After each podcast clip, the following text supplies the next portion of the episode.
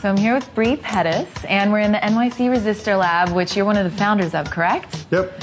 And how did that start? Oh, I used to be part of a hackerspace in Seattle called Hackerbot Labs, and then I went on this hackers on a plane tour of Europe to go visit all these hackerspaces across Germany and Austria. And Germany's been doing hackerspaces since 1981, which is basically since like the early days of computing. So like every city in Germany has a place like this. And uh, me and my friend George were like, we have to have one of these in New York City, and we came back and set up the microcontroller study group and found interesting people. And after we had about nine of them together, we we put some money together and rented this space.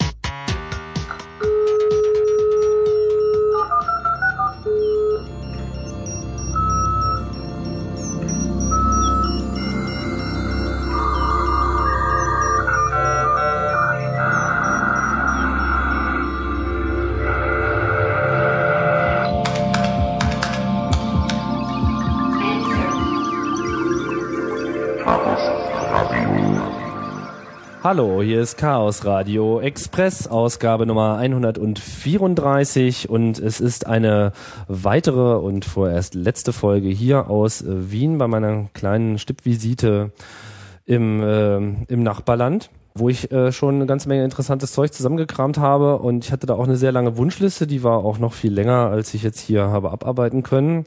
Aber wie das immer so ist, äh, die Zeit ist nur sehr begrenzt und die Leute sind auch manchmal krank und so. Aber äh, umso mehr freue ich mich jetzt hier äh, begrüßen zu dürfen Astera, hallo. Hallo Tim. Und den Johannes. Ja, hallo. Du warst ja schon mal da. Johannes. Ja, ich war schon da. Aber woanders, in Berlin noch, glaube ich, war das. Genau. Da haben wir uns über deine äh, monochromischen äh, Aktivitäten unterhalten. Ja, so ist es. Aber heute glaube ich nicht. Heute reden wir über was anderes. Heute reden wir über was anderes. Ich hatte jetzt in der letzten Sendung auch deinen äh, Kollegen am Start. Ah, den Roland, den über, Roland. über die Piratengeschichte. Über die Piratengeschichte, genau. Äh, zeigt immer wieder mal, wie bunt das äh, Monochrom-Universum ist. Aber wie schon gesagt, hier geht's jetzt mal nicht um äh, Monochrom, sondern ich habe euch beide mal rausgepickt, um ein Phänomen zu besprechen, was hier aber auch schon mal äh, ein Thema war, äh, allerdings eher so ein bisschen hintenrum und auch noch zu einer sehr frühen Zeit. Äh, kurz, es soll gehen um, um Hackerspaces und die entsprechenden Strukturen, die sich da in den letzten Jahren herausgebildet haben. Ich hatte in Ausgabe 55 äh, von Chaos Radio Express mit ähm, Engi und dem Flo gesprochen, vom MetaLab über das MetaLab. Und das war ja äh, Ende 2007 und das war so ein Zeitpunkt, da ist das Chaos Communication Camp, das letzte war gerade gelaufen, man war so auf dem Weg zum äh, nächsten Kongress und was sich dort halt äh, abzeichnete, abgesehen davon, dass das MetaLab als solches auch schon äh, begann, äh, in voller Blüte zu stehen, dass sich eine Bewegung äh, aufmacht, scheinbar so aus äh, den deutschsprachigen Landen in die Welt zurück hinaus, äh, solche Orte zu gründen, genannt Hackerspaces. Es gab dann erste Bewegungen, äh, vor allem in New York und San Francisco, eben sich äh, ähnliche Orte zu bauen und sich dort auch auf eine ähnliche Art und Weise zusammenzufinden, wie diese Community es eben live erlebt hat in Europa beim Kongress, beim Camp und äh, auch vielen anderen Orten, wie auch eben dem, dem MetaLab, die alle so ein bisschen da äh, ja so eine Role Model äh, Funktion eingenommen haben. Ja. Und das ist gut, wenn man quasi auch aus einer europäischen Tradition, würde ich fast sagen, heraus mal wieder was in die Welt hinaustragen kann und nicht vice versa eigentlich. Absolut, nicht wahr? Wir sind äh, so geprägt äh, davon, dass immer alles aus den USA kommt, das Internet und sein ganzer Content und die Obama-Welle und was nicht alles so. Und äh, dann ist man immer hier so verdammt, alles nachzumachen. und haben sich die mal was abgeschaut. Genau, und hier lief es auf einmal äh, irgendwie anders. Also nicht nur abgeschaut, sondern da ist eine ganze kambrische Explosion losgegangen. Also im Jahre 2008 ging es ja auf einmal quasi, das war ja fast logarithmisch. Ja Genau. Nicht nur die, die Staaten, aber vor allem, vor allem auch deshalb, weil nach diesem Camp eben, wie gesagt, wo Hackers on a Plane zum ersten Mal stattgefunden hat, also eine Gruppe von ein paar Hackern, die gemeinsam ein Flugticket buchen, um zur H zu fliegen.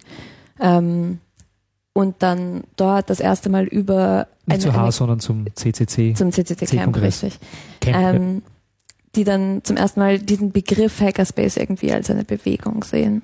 Ähm, mehr als tja, es gibt den CCC und das ist eine schöne Einrichtung, die dann darüber erfahren, dass es solche Spaces in, in so vielen Orten gibt, die die ja auch abgefahren ja, sind. Also das 2007er äh, Chaos Camp war auf jeden Fall so eine so ein Brütgrund oder so, so ja, eine Nährlösung für viele Sachen, für viele Leute. Hat natürlich auch damit zu tun, dass einige Leute, vor allem Leute, die andere sehr begeistern können, wie der Brie Pettis zum Beispiel, der ja in der Do-it-yourself-Community ja ein großer Name war und immer noch ist, äh, der ja auch einer der maßgeblichen, sagen, äh, Trägerpersönlichkeiten dann für den New Yorker Hackerspace NYC Resistor war, der hat natürlich quasi auch mit seiner Überzeugungskraft da viel leisten können. Und äh, aber das alleine, das ist es nicht zu sagen. Also man muss schon feststellen, dass da äh, genau zu der Zeit äh, noch nicht ganz in der Krise drin, aber sie zeichnet sich überall schon irgendwie ab, äh, dass da so eine, wie soll ich sagen, so eine Kreativitätswelle irgendwie so am Kochen waren und die Leute wollten einfach was tun und sich engagieren und was basteln, jenseits äh, der ganzen äh, Geschichte, dass man halt natürlich äh, irgendwo in Technikfirmen arbeitet und da irgendwie den Kopierer und die Techniken zweckentfremdet und für sich selbst nutzt. Wollten die Leute, glaube ich, schon irgendwie auch noch so einen Ort, wo man gemeinsam quasi so eine kreative technologische Praxis ausüben kann. Er schafft eine ganz neue Bandbreite von Motivationen. Mhm. Bevor wir da noch ähm, weiter einsteigen, wollte ich erst noch mal so ein bisschen äh, auch so auf eure Wahrnehmung äh, vor dieser ganzen Zeit noch mal eingehen. Vor allem erstmal noch mal äh, vielleicht äh, zu dir, Assara. Du bist ja nun auch schon seit äh, Jahren, Tag und Ewigkeiten äh, so in äh, so als digitaler Eingeborener unterwegs. Ein bisschen. Ich, ich Was ist denn so deine... schwanke immer zwischen den Gebieten da irgendwo dahin. Ja gut, und wann bist du da so das erste Mal reingeschwankt? Hm, reingeschwankt würde ich sagen, wie ich angefangen habe, an der Universität für angewandte Kunst zu studieren. Hier in ähm, Wien? In Wien, in Wien. Mhm.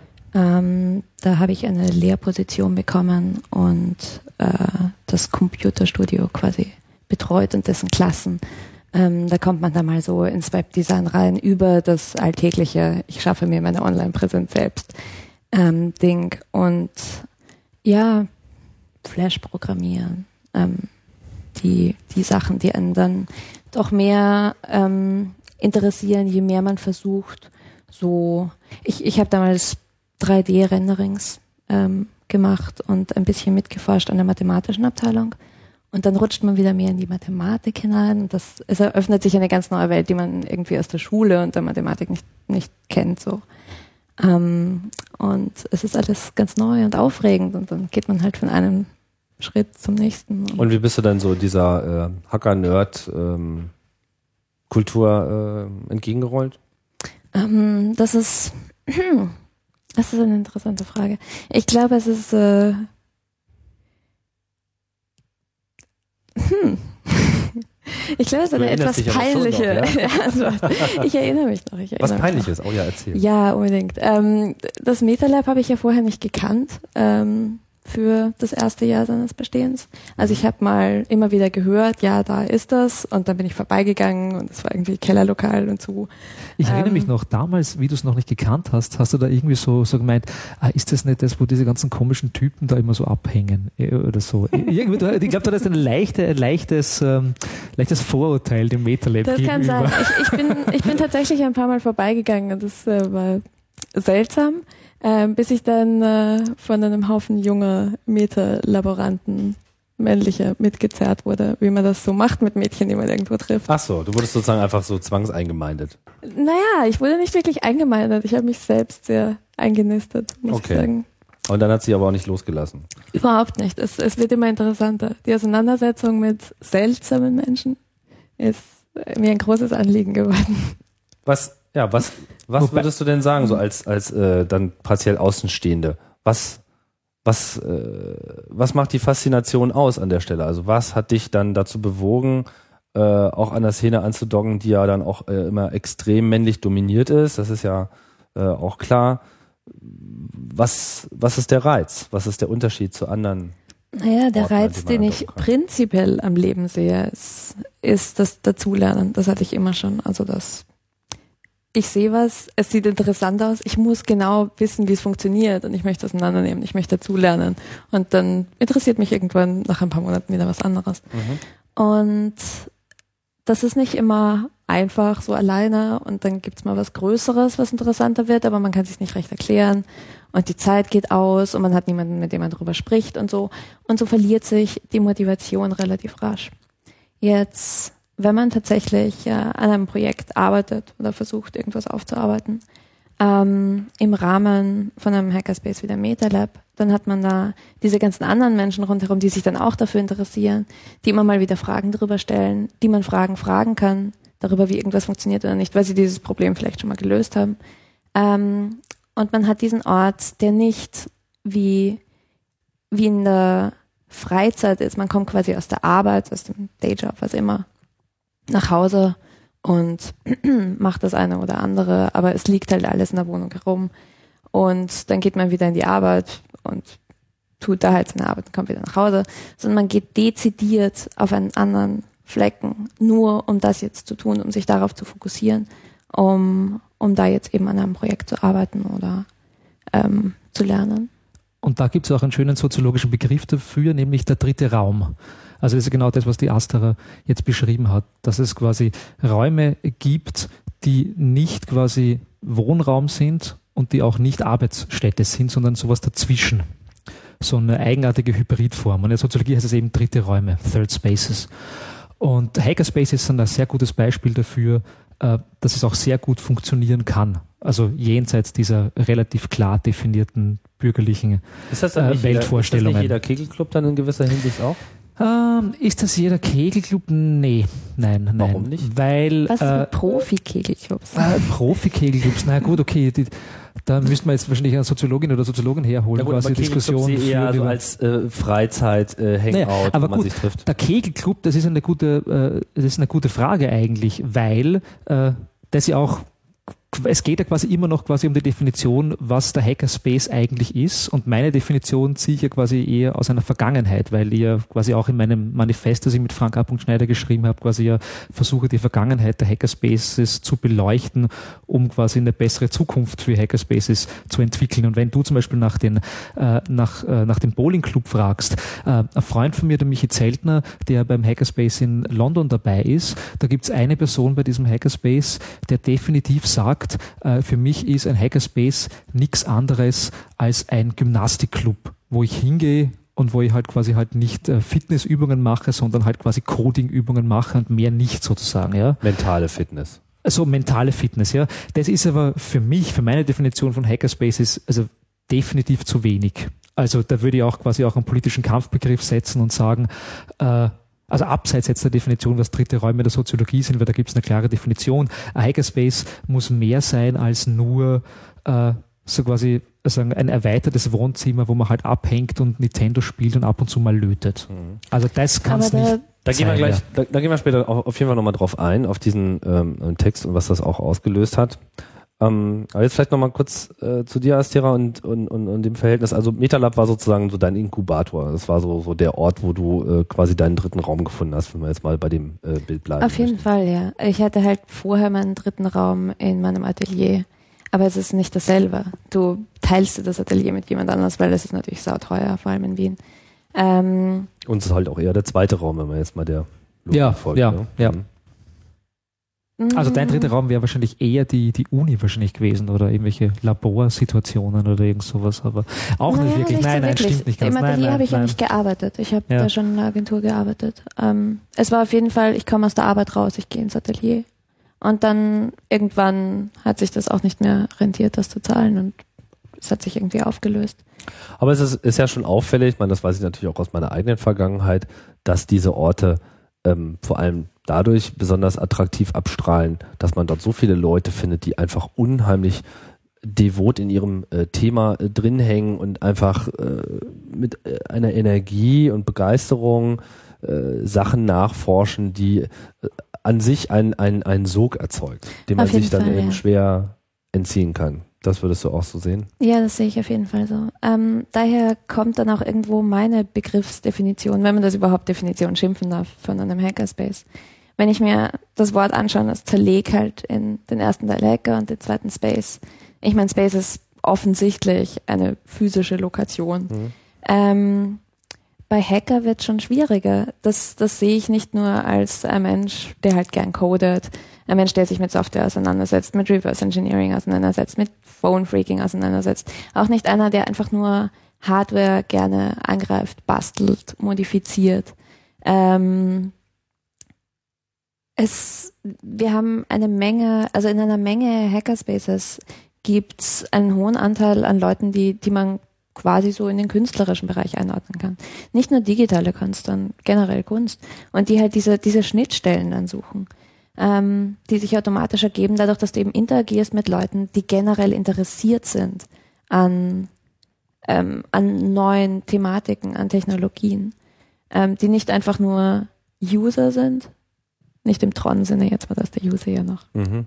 was ganz Besonderes, sondern die einfach nicht als gegeben hinnehmen, was ihnen die Welt so vorschmeißt im Supermarkt und dann benutzen sie halt ihr iPhone, sondern die, die das für sich adaptieren wollen oder die dahinter schauen wollen, wo, woher kommt das eigentlich und wofür kann ich das noch verwenden.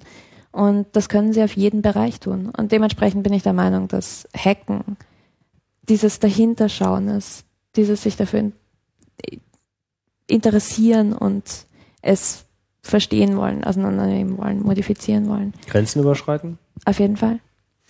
Grenzen oh. nach hinten überschreiten auch.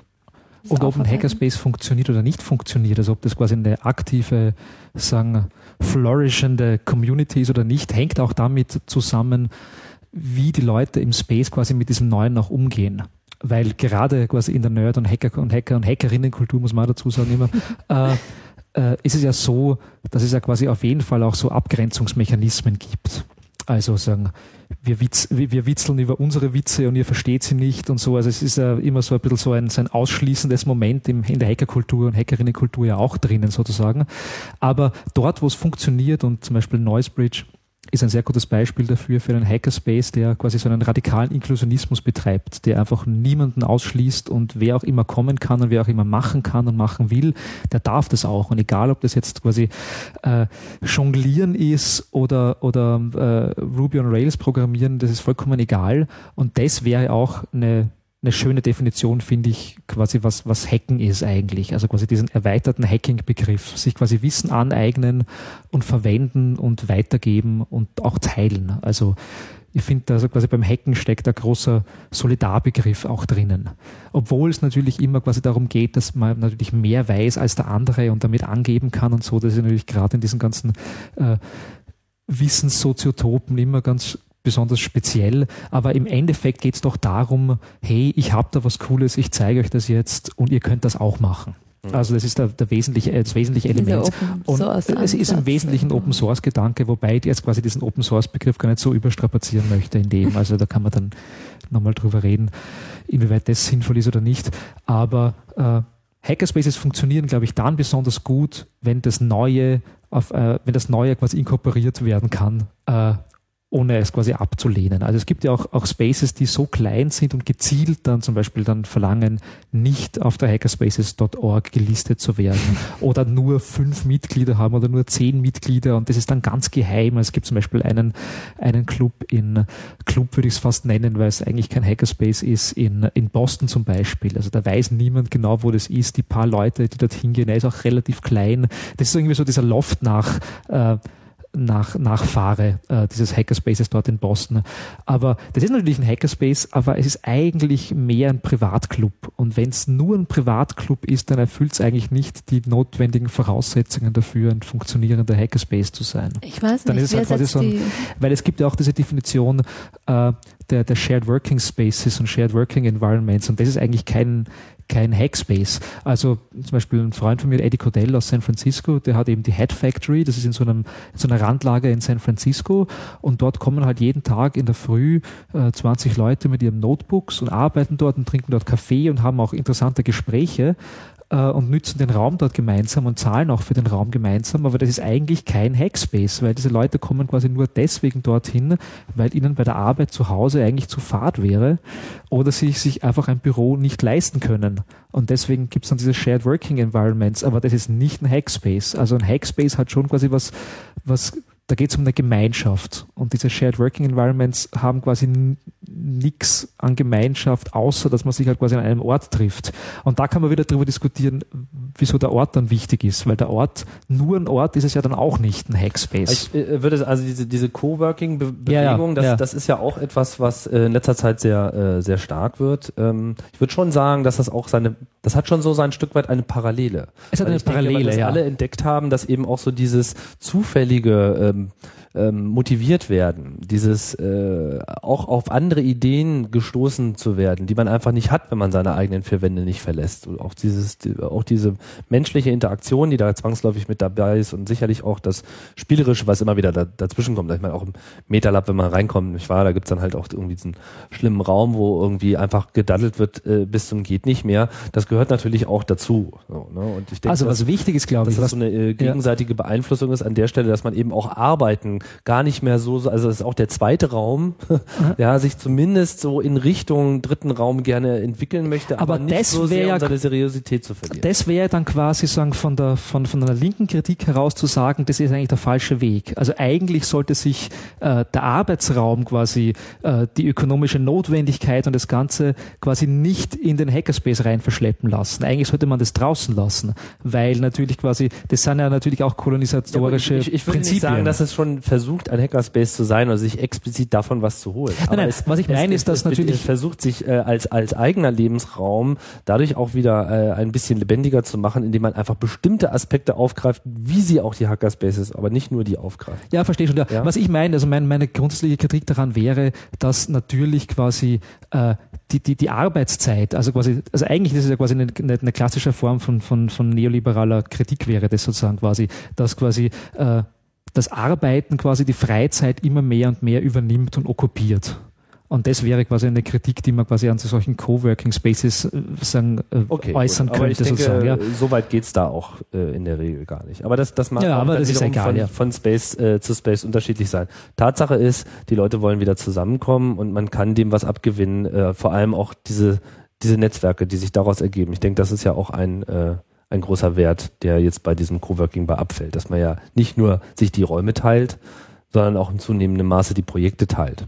So. Und dass dann natürlich eine räumliche Nähe auch was äh, hat. Aber da wollen wir jetzt gar nicht mal so hängen bleiben. Ich wollte noch mal kurz ähm, zurück, vielleicht auch noch mal zu dir, Astera. Ich meine, du hast das, das MetaLab kennengelernt, aber das ist ja nicht das einzige, äh, was du kennengelernt hast. Du bist ja dann auch ein bisschen, bevor, be bevor jetzt diese zweite Welle äh, begonnen hat. Was hast du denn noch äh, dann kennengelernt?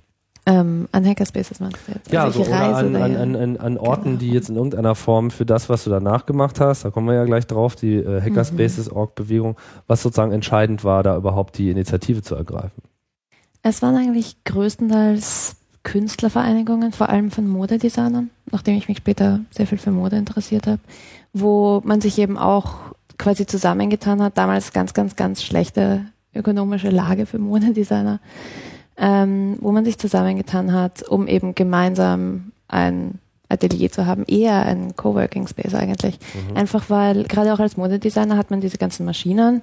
Da hat man mal so seine Overlock-Maschine, die ist jetzt nicht so billig, und dann hast du noch eine Coverlock und dann hast du noch ein paar andere Maschinen. Und das kann man sich A nicht alles leisten, das kann man sich B auch nicht alles in das Wohnzimmer stellen, weil dann ist das Wohnzimmer voll und dann hat man auch keinen Freiraum mehr zu Hause.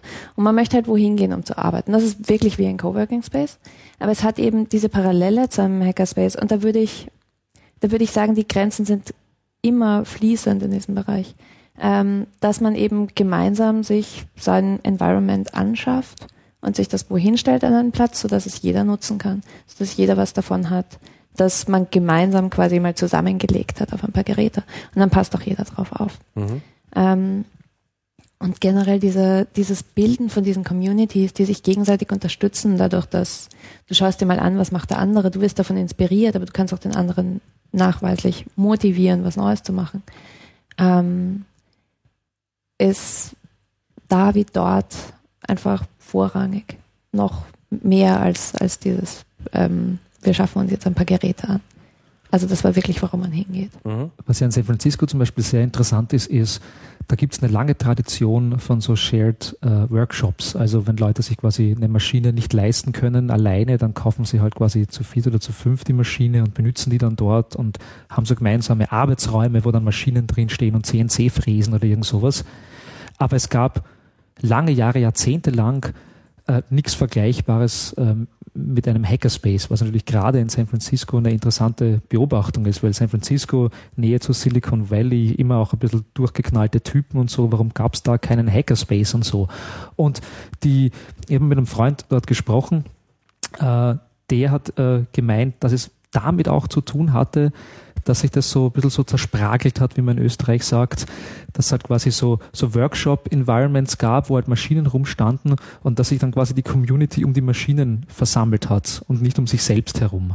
Also dass es quasi, dass die Maschinen das Zentrum waren und man geht halt quasi so, wie man halt zum Supermarkt geht, geht man halt dann zur CNC-Fräse einmal im Monat und macht da irgendwas dort, wenn man das dort machen äh, möchte.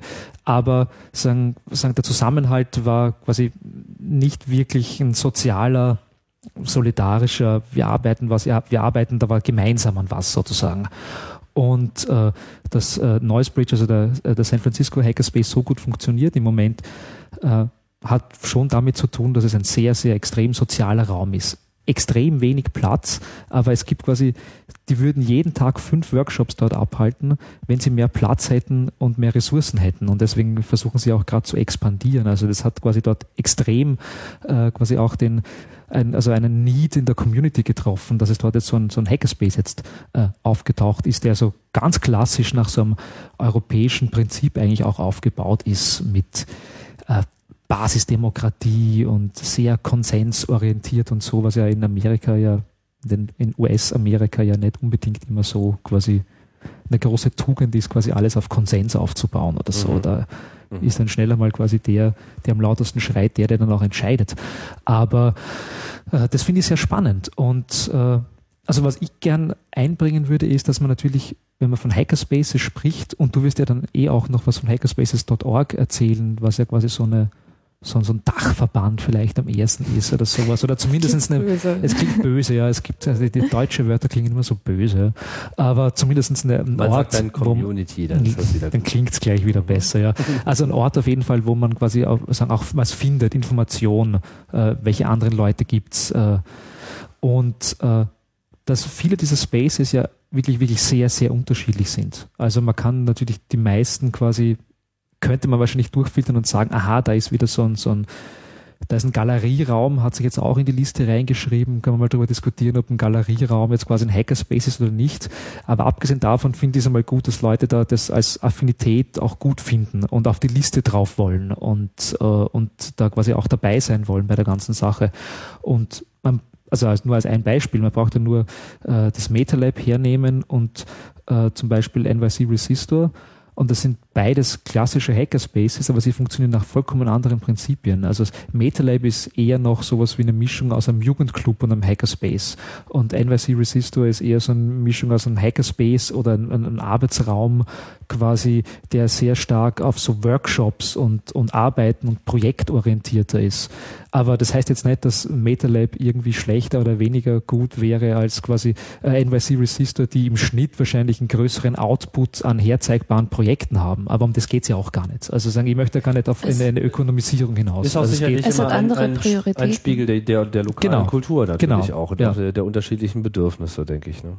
Auf jeden Fall, aber auch, in, auch in, im, im deutschsprachigen Raum zum Beispiel, das, das MetaLab äh, und äh, zum Beispiel die Seabase zu vergleichen, ist relativ schwierig. Das Sea, die Seabase zum Beispiel alleine von der Architektur her, das ist ja eher so, so ein Immersive Environment mit diesem, mit diesem Raumschiff und diesem Raumstationsthema und so. Und gleichzeitig ist es ja auch ein Nightclub bis zum gewissen Grad. Das heißt also, es ist eher so ein Hackspace Nightclub, was auch eine ganz spezifische Sache ist und natürlich auch gut zu Berlin passt. Also hm. Sie haben im Selbstverständnis einen, einen großen Anteil an, an Leuten, die sich als Künstler verstehen.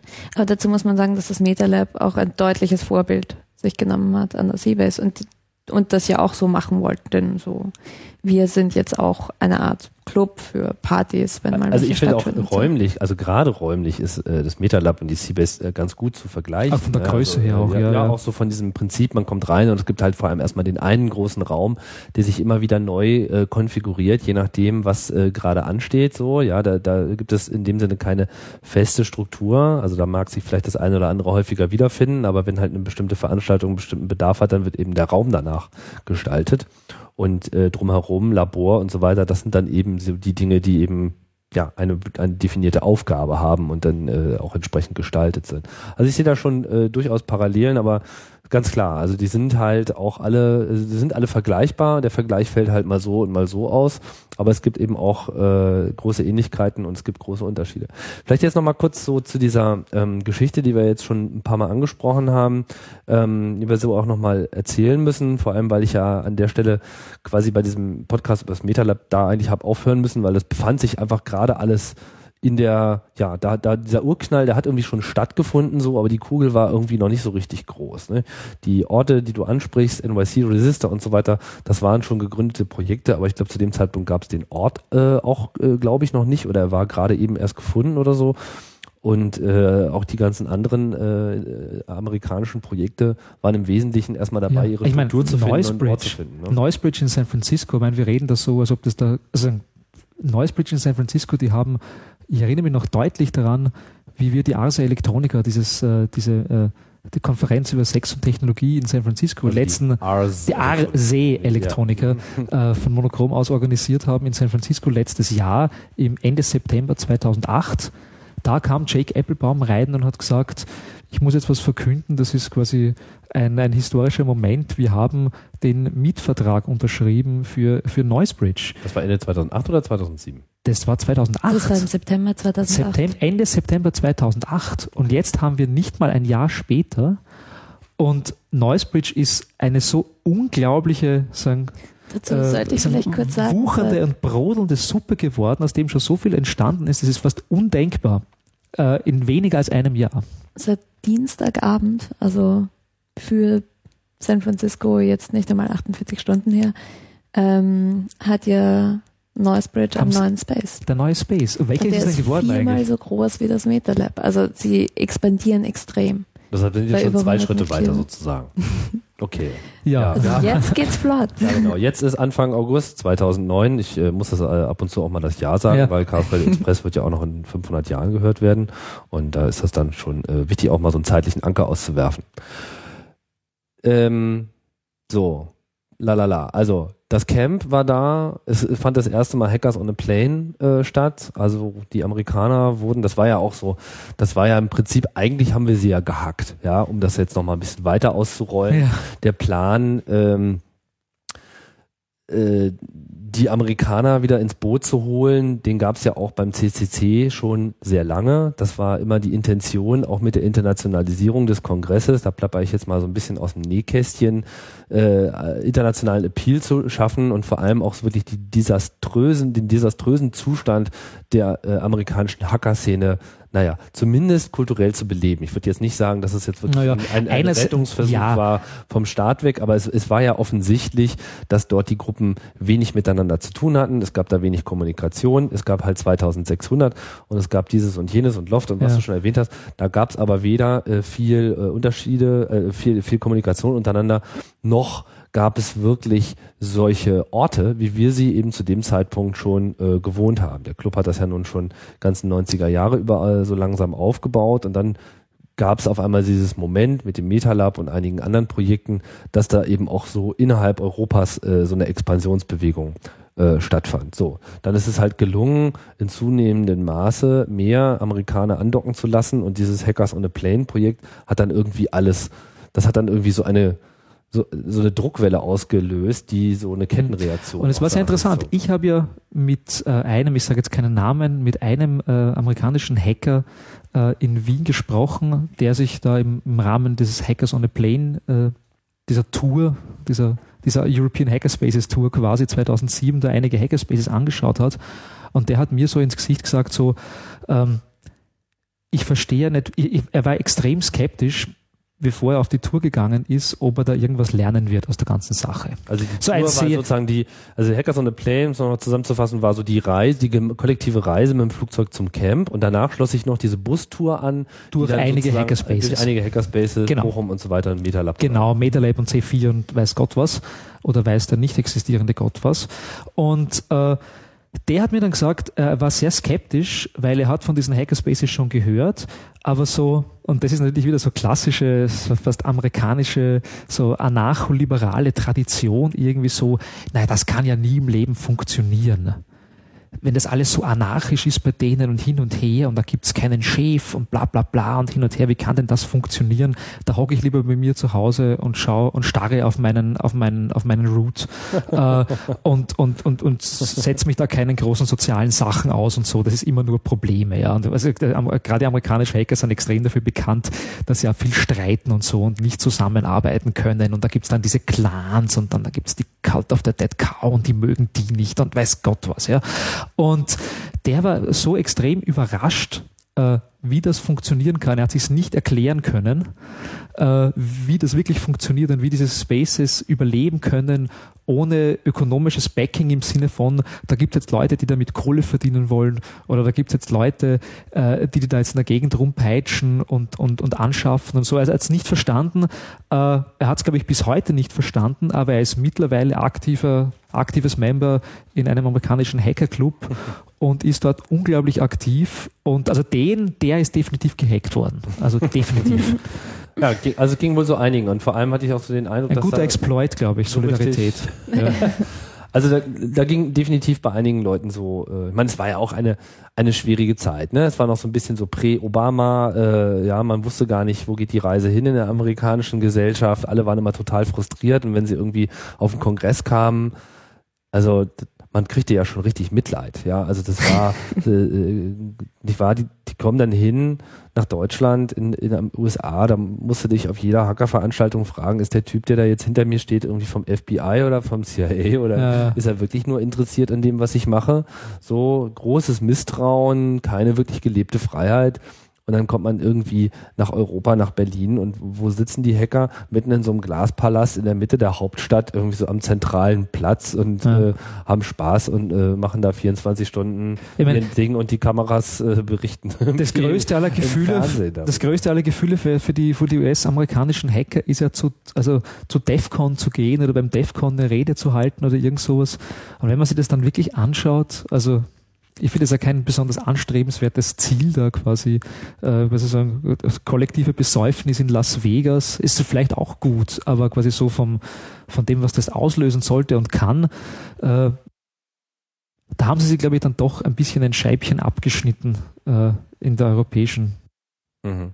Die DEFCON ist doch mehr so ein Summer Break für Hacker. Es ist ein Summer, es ist natürlich, ja klar, stimmt natürlich. Also wenn man zum Beispiel DEFCON und Hope sich zum Beispiel anschaut, ja. dann geht auch eine ganz, ganz andere okay. Zielgruppe zu Hope als zu DEFCON. Und bei DEFCON geht es halt wirklich nur darum, dass so ein Schwanzvergleich für 15-jährige also Hacker. Hackers oder Planet Earth, die quasi der Kongress der 2600er Community. Quasi, ja. Mhm. ja. Aber auch das ist sozusagen, also da finde ich zum Beispiel auch schon sehr, sehr spannend. Also das, das was beim, beim, beim, beim CCC in den letzten Jahren noch größer geschrieben wird, also sagen quasi auch andere äh, Leute reinzuholen. Das ist ja bei Hope, also beim Hope-Kongress, beim 2600er Kongress ja auch schon in großen Ansätzen gegeben. Da kommt dann halt eben auch Cello Biafra und hält auch eine politische Rant-Rede zum Beispiel und so. Also das, was beim CCC ja schon fast ein bisschen, so Standard ist, äh, ist dann dort quasi was Außergewöhnliches eigentlich. Aber naja, da sagen man darf sich ja nicht auf den eigenen Lorbeeren ausruhen, aber das ist ja wieder eine andere Geschichte. Nee, darf man nicht. Ja, aber, ich glaube, ja. gerade auch bei den Kongressen ähm, oder Konferenzen ähm, sieht man, wie, wie sich doch all die, diese ganze Community untereinander immer wieder was abschaut. Ähm, die TorCon gab es jetzt doch schon eine Reihe lang. Jetzt das erste amerikanische Camp mit, mit dem ich Tor Camp. Ich war dort. Ich war dort. Du warst dort. Wie war's? Das, schön war's. Äh, es ist in dem, also das Tor Camp wirklich de facto das erste amerikanische Hacker Camp äh, ist jetzt quasi Anfang äh, Juli 2000 neun abgehalten worden und ich war dort und ich war dann im Endeffekt relativ froh, dass ich mir ein Motelzimmer in einer so 20 Minuten Autoentfernung dann gemietet habe, weil ich beinahe erstickt wäre dort. Äh, es war auf einem alten äh, Titan One Missile Silo Gelände war das Ganze. Also so aus den frühen 60er Jahren so ein, so ein ICBM Silo, so ein äh, Interkontinentalraketensilo, der eben äh, quasi eigentlich nur gebaut, gebaut worden ist, äh, damit die, die Sowjets die Pläne äh, quasi in die Hand bekommen. Also es war so ein, so ein, so ein eine ganz interessante äh, Geschichte, wieso diese Dinge überhaupt gebaut worden sind, weil sie eigentlich, wie sie gebaut worden sind, schon längst veraltet waren. Aber da gibt es eine schöne Spionagegeschichte. Titan One in Wikipedia eingeben und ihr wisst das eh alle dann. Ti und Titan. Titan, Titan, Titan, Titan, okay. Titan 1. Und äh, die haben sich halt äh, von der von der Torcon Foundation haben sich halt eine Location gesucht, eine coole, um das erste amerikanische Hackercamp, US-amerikanische Hackercamp abzuhalten und sind auf die Idee gekommen, aha, da mitten im Nichts in Washington State an der Westküste gibt's halt eben diesen Titan One Missile Silo, machen wir doch ein Hackercamp dort. Und das wurde dann auch durchgeführt. Was nicht bedacht wurde, war, dass dort, äh, weil es ja da vor 30 Jahren einen relativ großen Vulkanausbruch dort gab, nämlich Mount St. Helens, äh, dass dort immer noch ein halber Meter vulkanische Asche am Boden rumliegt, der natürlich quasi auf den Feldern nicht ist, weil er in den Feldern quasi gepflügt und, und in, den, in den Boden eingebracht wird, aber auf einem Gelände, wo de facto seit 40, 50 Jahren nichts passiert ist, äh, quasi natürlich die Asche immer noch rumliegt. Das haben die Zelter und Zelterinnen äh, äh, oh feststellen können. Es war sogar so schlimm, dass manche Hacker äh, ihre Notebooks nicht aufgemacht haben, weil sie Angst gehabt haben, ah. dass diese Aschenscheiße in die Notebooks oh. reinkommt. Okay. Aber es war äh, wieder auch quasi eine widrige, ein widriger Umstand, muss man sagen aber es hat wieder schön gezeigt, wie die Szene ja eigentlich funktioniert und wie man dann zusammenarbeitet und wie man quasi äh, mit dem nicht zu handhabenden Problem des Staubes und der Asche umgeht. Und da gab es sehr schöne äh, Geschichten, die passiert sind und so. Und äh, also, ich, mein, also ich bin froh, dabei gewesen zu sein, quasi. Also es war auf jeden Fall ein guter Start. Es war, es war ein, ein sagen wir so, es muss, es kann auf jeden Fall quasi vom, vom Wohlgefühl her kann es noch besser werden, ja. würde ich mal sagen. Aber auch, auch Kaminski und alle miteinander äh, haben ja dann quasi, quasi die Losung ausgesprochen, äh, weil quasi über, über, über Torcamp beschwert, äh, über das Torcamp beschwert. Das ist, der ist ja, der ist eine, der oder die ist eine Lusche und das war's. Also so. naja. Und, War gut fürs äh, Selbstbewusstsein, oder? Also es war de facto also abgesehen Der davon, Szene meine ich die, die, die, die, äh, die arme Frau, die zehnmal kotzen musste, weil sie einen Hitschlag erlitten hat, die, äh, aber da, ich glaube, man muss sich quasi auch ein bisschen mehr darauf einstellen. Ich glaube, die dachten halt, naja, da fahren wir halt irgendwo hin und da gibt's dann halt Duschen und das und hin und ja, her ja, und sowieso. Open Air ist äh, nicht ohne, ja. Na, vor allem in der, de facto in der Agrarwüste, in der Agrarwüste bei, bei fast 40 Grad Außentemperatur in Seiten Celsius und, und so und naja. Und das für Nerds, die sich sonst in Kellern verstecken und bei Nacht Die sonst rauskommen. in Kellern verstecken. Naja, na, sie sind an ihre Grenzen getrieben worden und das ist ja nicht schlecht. Das ist was Gutes. Da ja. rede red ich, der, der, zwei, der, der zwei der vier Nächte im Hotelzimmer verbracht hat. Aber jetzt, jetzt will ich aber noch mal kurz äh, zurückspulen, so auf ähm, Ende 2007, Anfang 2008. Ähm, du hast ja Astera zusammen mit einigen anderen, also Nick Farr, äh, ist ja auch sehr äh, prominent, der immer diese Hackers äh, on the Plane Sachen äh, organisiert. Aber ihr habt ja dann verschiedene Talks gehalten über Hackerspaces. Jens Ohlich war auch äh, immer noch mit dabei, haben wir auch beim letzten Podcast schon genannt, seine schönen Thesen darüber, wie so Hackerspaces äh, funktionieren. Und, die Hackerspace Design Patterns. Ja. Diese Design Patterns, mhm. genau. Das äh, war auch so ein wie soll ich sagen, ne, glaube ich, also allein die Anstrengung, dass man das Ganze mal formalisiert, hat schon eine Aufmerksamkeit darauf gelenkt, dass das sich hier sozusagen um ein, äh, ein, ein, replizierbares Modell äh, handelt oder potenziell replizierbares. Und dadurch, dass es das replizierbar ist, und beschreibbar war, ist es auch berichtet worden, weil sobald es sowas wie so eine formale Beschreibung. sobald es Text über was gibt, kann dieser Text gekopiert und gepastet werden und dadurch entstand natürlich auch eine journalistische Aufmerksamkeit, die vorher damit nichts anfangen konnten und jetzt sie gedacht haben, aha, mh, vielleicht machen wir doch mal was so drüber. Was waren denn eure, ich meine, ihr habt jetzt, ich weiß nicht, wie viele äh, Talks es gab, aber es, es gab so einige, ich habe dann irgendwann den Überblick Unzählige. verloren. Hast du den noch? Äh, also Nein, viele. Ich zähle nicht mehr. Es waren 16 bis jetzt dieses Jahr. Ich habe aufgehört. Dieses ja. Jahr alleine. Äh, die letzten zwölf Die letzten Monate. Jahre. Ja. Die letzten Und was waren die Reaktionen? Also das würde mich mal interessieren. Also auf, auf was seid ihr gestoßen bei den, äh, wenn ihr das gemacht habt? Es war ja ähm, mal mit vielen Leuten, ja, mal mit wenigen. Ne? Äh, es sind nicht nur die, die Talks selber. Ähm, ich kann mich erinnern, dass ich, glaube ich, den ersten Talk darüber gehalten habe, auf der Hope, eben letztes Jahr.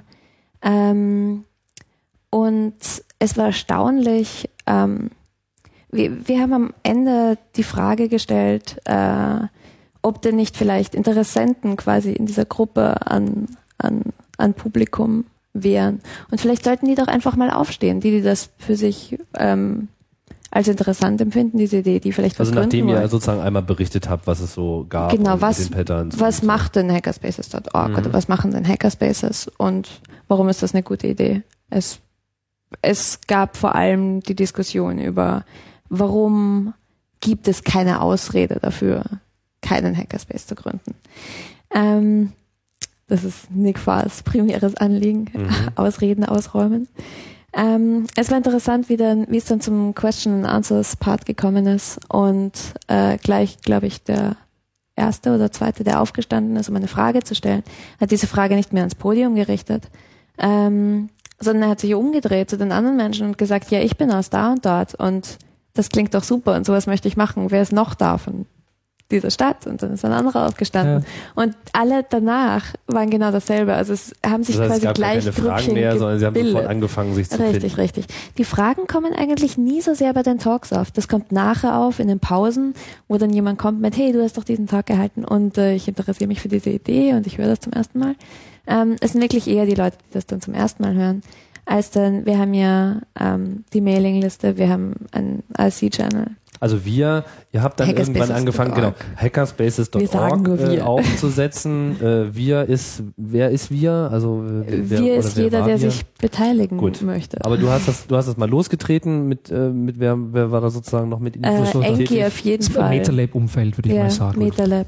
Ähm, jeder hat so seinen Part übernommen oder tut das immer noch. Ähm, ich bin jetzt kein großer, extrem großer Wiki-Verfechter. Also ich finde die Idee super und so gut, dass wir ein Wiki haben. Ja. Gut, dass es semantisch ist, aber auskennen tue ich mich damit nicht. Also ich habe nicht diese, diese irrsinnige Motivation, das da jetzt zu warten. Tu das ab und an, aber die Leute, genau, die Leute also haben halt spezifische es gibt Fähigkeiten. Einfach Leute, die, die halt interessiert sich vor allem dafür und die finden das voll cool, weil sie haben das woanders schon mal gemacht oder die machen das für ihr eigenen Hackerspace auch und die engagieren sich dann in dem Bereich. Und dann kommt jemand anders und sagt, wir sollten einen Pressetext aufsetzen und ich fange da mal an.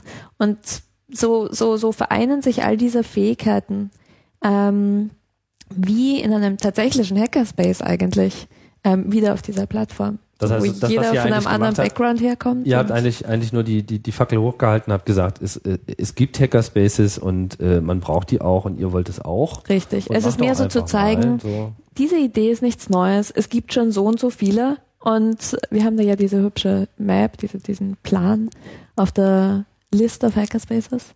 Ähm, der ganz schön voll ist. Ja, ja mittlerweile. Ja. Aber wie wir angefangen haben, waren es vor allem dadurch, dass wir selbst all diese Hackerspaces eingetragen haben und so Leute angeschrieben, kennst du noch einen irgendwo, können wir die erreichen, waren es 67, glaube ich, wie ich das erste Mal gezählt habe. Und jetzt vor etwa sechs Wochen, glaube ich, habe ich das letzte Mal so die Statistiken angeschaut.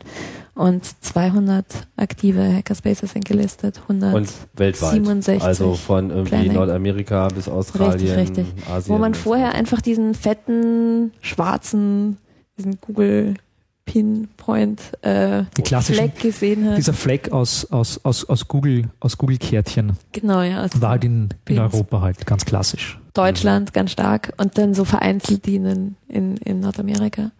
Ähm, und das war es dann auch schon wieder ziemlich. Und mittlerweile ähm, in Asien. Im letzten Jahr Südafrika. Südafrika. Jemand aus Südafrika hat mich angeschrieben und mir gesagt, er hat den Talk gesehen auf der Hope. Ähm, er war natürlich nicht dort, sondern er hat sich die Videos nachher angeschaut, die Aufnahmen und hat das gesehen und ist draufgekommen, dass es genau was er möchte. Und offensichtlich hat er völlig unabhängig davon einen Monat vorher einen Blogpost geschrieben. Mittlerweile hat man ja all diese wunderbaren Web 2.0 mhm. Möglichkeiten, um Leute zu vereinen. Ähm, hat einen Blogpost geschrieben, wusste nicht wirklich, wie er das betiteln soll, aber er wollte eben keinen Coworking Place, sondern so ein Co-Exploration Place. So, wo man sich Hardware anschaut und gemeinsam ein bisschen programmieren kann in der Freizeit. Und äh, auf diesen Blogpost haben sich auch einige gemeldet, aber gar nicht mal so viele. Und dann hat er den revidiert und nochmal über Hackerspaces quasi geschrieben, so verlinkt.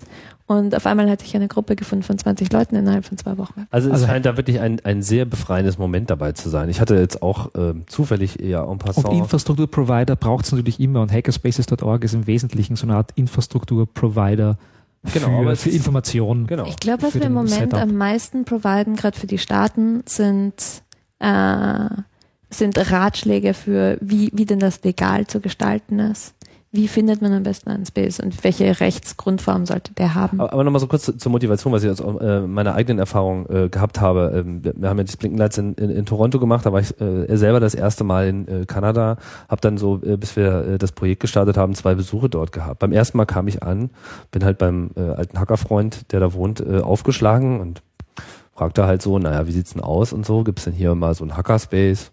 Und meinte so, ah, nee, sowas haben wir hier nicht und pff, ich glaube auch nicht, dass das hier irgendwie groß fruchten könnte und hier ist irgendwie alles so verloren und hier gibt es irgendwie eigentlich, naja, und wir haben so ein paar Freunde und da treffen wir uns und so. Und ich dachte mir so, schade eigentlich, denk doch mal drüber nach. So.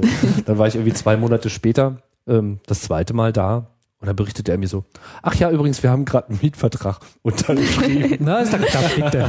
Ja, bitte. Ja, wo dann irgendwie ähm, äh, letztlich, also der Space heißt Hacklab äh, TO ähm, äh, draus herauskam so und dann haben wir halt so über Blinkenlights auf einmal so andere Leute getroffen, die dann auch Teil des äh, Projektes wurden, die die aber sozusagen gar nicht kannten. Ne? Dann haben wir die irgendwie gleich zusammengesteckt und derjenige, der dann sozusagen von mir äh, indirekt dann sozusagen dieses Projekt geführt wurde, der war so, äh, wie soll ich sagen, also der war auf einmal durchflutet von so einer Dankbarkeit, also nicht, nicht mir gegenüber, sondern diesem, diesem Ort gegenüber, weil er mal so, da habe ich jetzt schon meine ganze Jugend über drauf gewartet, dass es endlich mal so einen Ort gibt, wo ich irgendwie Leute finde, die einfach genauso drauf sind wie ich. So, ne? Ich meine, gut, das will natürlich jeder haben, aber eben dann auch speziell mit diesem ähm, Ding im Kopf, dass man einfach die ganze Zeit so Ideen hat und basteln will und das vor allem auch teilen will, dieses Wissen. Das war für ihn sehr entscheidend so und hat dann einfach gleich vom Start weg angefangen, äh, Vorträge zu halten und das, das war dann irgendwie so eine ganz wichtige Erfüllung. Und das hängt natürlich auch vom Mindset auch ein bisschen ab. Also ich habe über Hackerspaces einen Vortrag gehalten auf der E-Tech-Konferenz jetzt äh, im, im März 2008 das von O'Reilly und da sind natürlich die Fragen anders und da funktioniert es natürlich anders, weil äh, da gehen natürlich interessierte Leute dorthin, aber die haben alle natürlich O'Reilly, man muss keine Ahnung 1000 Dollar Eintritt zahlen und so, die haben alle so natürlich so ein Business Hintergedanken dabei und so. Und da war es dann so, dass die Fragen ganz interessant waren, also äh, und da das Konzept zum Teil einfach schwer vermittelbar war, außer quasi, ja, ja, da ist, ein, da, ist ein, da ist ein Raum, da treffen wir uns, da arbeiten wir an Projekten. Und dann war die Frage gleich, aha, ich verstehe, ein Startup. Und ich sage, nee, kein Startup, kein Startup. Ein sozialer Startup, ein linkssozialer Startup. Nee, nee, nee, nee, pfui, pfui, nicht diese Sachen in den Mund nehmen. Und es war schwierig, dann quasi manchen Leuten dort beizubringen, wie sowas funktionieren kann, ohne einen klassischen ökonomischen Hintergedanken. Und äh, das war äh, sagen, spannend für mich festzustellen, also wie, wie, wie das Konzept manchmal einfach quasi schwer vermittelbar ist für Leute, die halt auch dieses äh, Geld immer im Kopf haben. Das, das, Geld im Kopf haben und die quasi aus einer vollkommen anderen äh, Kultur stammen. Also die noch, also da hat man quasi zusammengefasst die ganze Debatte über Copyright quasi in einem Satz quasi. Also Leute, die die Grenzen nicht aus dem Kopf rauskriegen und die, die diese das Gemeinsame quasi einfach nicht verstehen oder nicht verstehen wollen. Oder nie erlebt haben einfach. Oder nie erlebt haben, ja. Ich meine, gegeben dem, wo man aufwächst kriegt man das vielleicht gar nicht mit als eine Option, die man wählen könnte. Was macht denn Hackerspaces.org jetzt sozusagen als ähm, offene Community und so äh, konkret? Also es gibt eine Mailingliste, es gibt dieses Wiki, es gibt, glaube ich, auch noch einen äh, Blog. Richtig, es gibt einen Blog, den wir gerade im Moment sehr vernachlässigen. Ja. Das ist ein Aufruf an alle Hörer von Cree.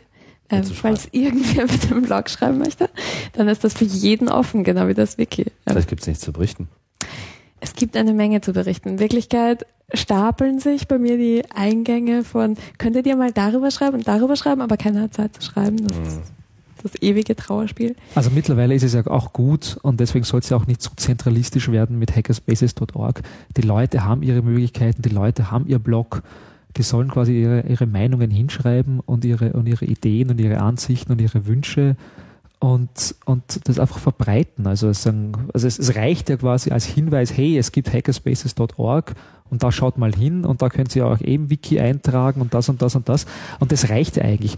Man muss ja nicht äh, sowas wie äh, das Online via der Hackerspaces Bewegung werden. Also sagen, nicht, das ganz im Gegenteil eigentlich. Was? Also sagen, je, je, je, je, je flacher die Hierarchie bleibt. Und insofern, es stimmt natürlich, weil du hast dich aufgeregt über meinen, über meinen Begriff des Dachverbandes, den ich vorher verwendet habe. Fall. Eigentlich stimmt es eigentlich. Eigentlich ist es ein Dachverband, der sich selbst unter Kontrolle halten muss, um ja nicht ein Dachverband zu werden. Richtig, es ist ein Flachdachverband. Ein Flach, Flachdachverband, das finde ich gut. Ja. ja.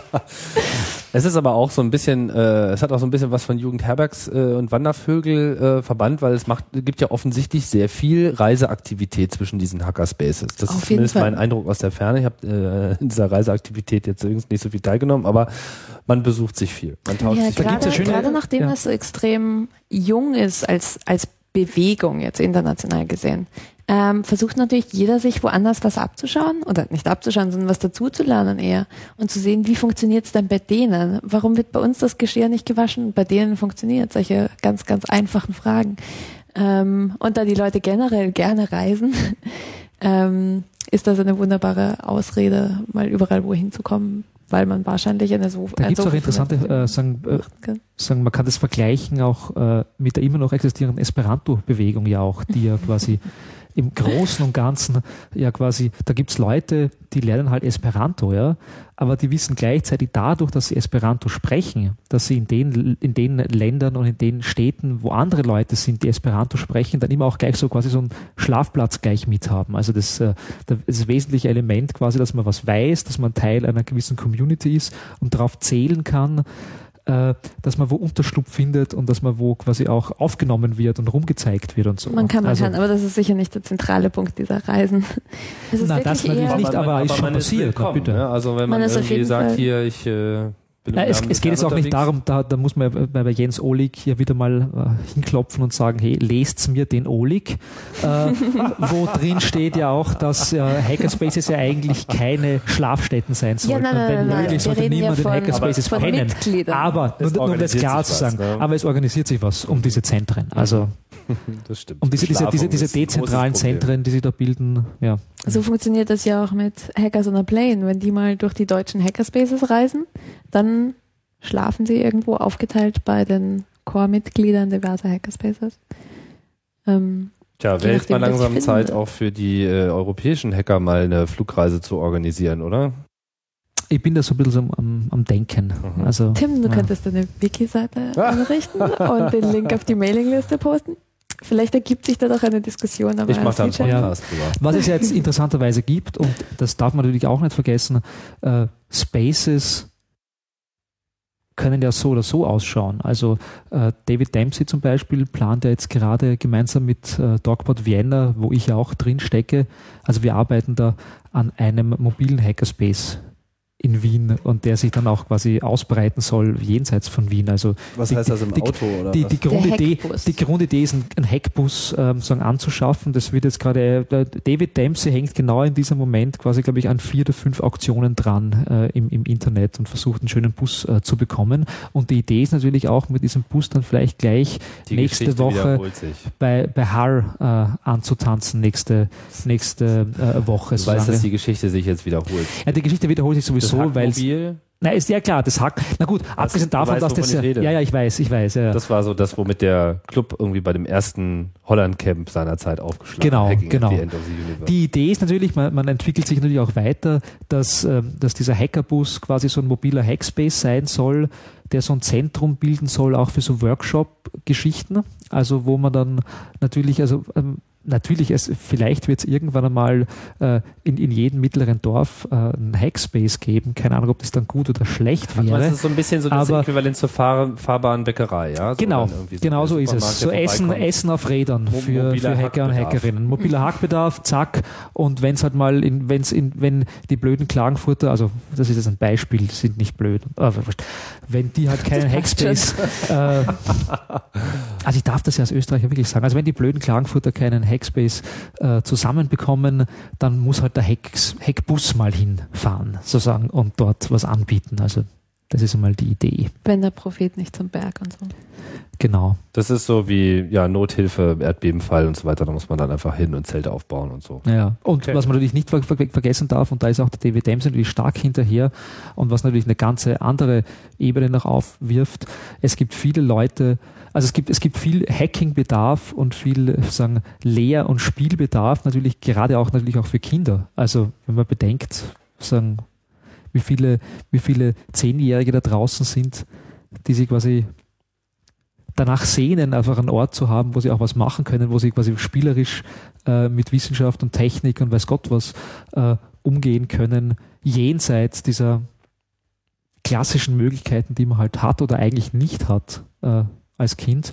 Also die Ebene kommt auch dazu. Und der David Ems ist da besonders hinterher, auch Workshops für Kinder anzubieten und das schon quasi die also nächste Generation. So einen großen Bus, wo dann irgendwie auch 20 Leute drin nein, also, nein, nein, nein, ähm, es, Wir wissen es noch nicht. Äh, wie gesagt, das hängt ein bisschen davon ab. Großen Bus. Ja, Wohnwagen, das, das, hatten wir schon mal mit dem Hackmobil, da kann ich sagen. Ich glaube, es wird ein bisschen größer als ein Wohnwagen sein.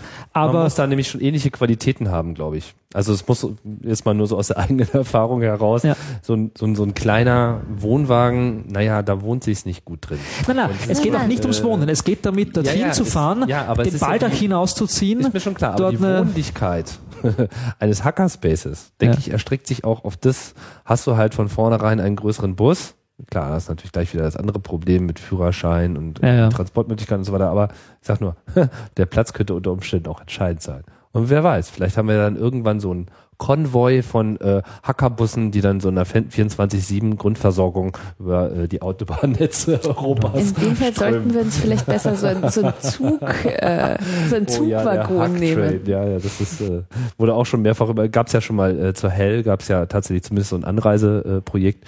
Ähm, aber das ist natürlich ähm, schwierig, weil teuer mhm. und äh, Logistik. Naja, quasi die, die, die Logistik des Bahnnetzes, also das ist ja schon sehr closed source, würde ich mal sagen. Also, ja, mal gucken, naja. wenn noch mehr äh, Strecken geschlossen werden, dann kann man da vielleicht dann auch mal mit so einer Hack Dreisine unterwegs sein. Das äh, wäre dann vielleicht so die Low-Cost-Variante. Ja, sicher. Aber wo ich eigentlich noch einhaken wollte, ist, ja. äh, wie, wie Dave eigentlich auf, zu diesem Hackbus gekommen ist.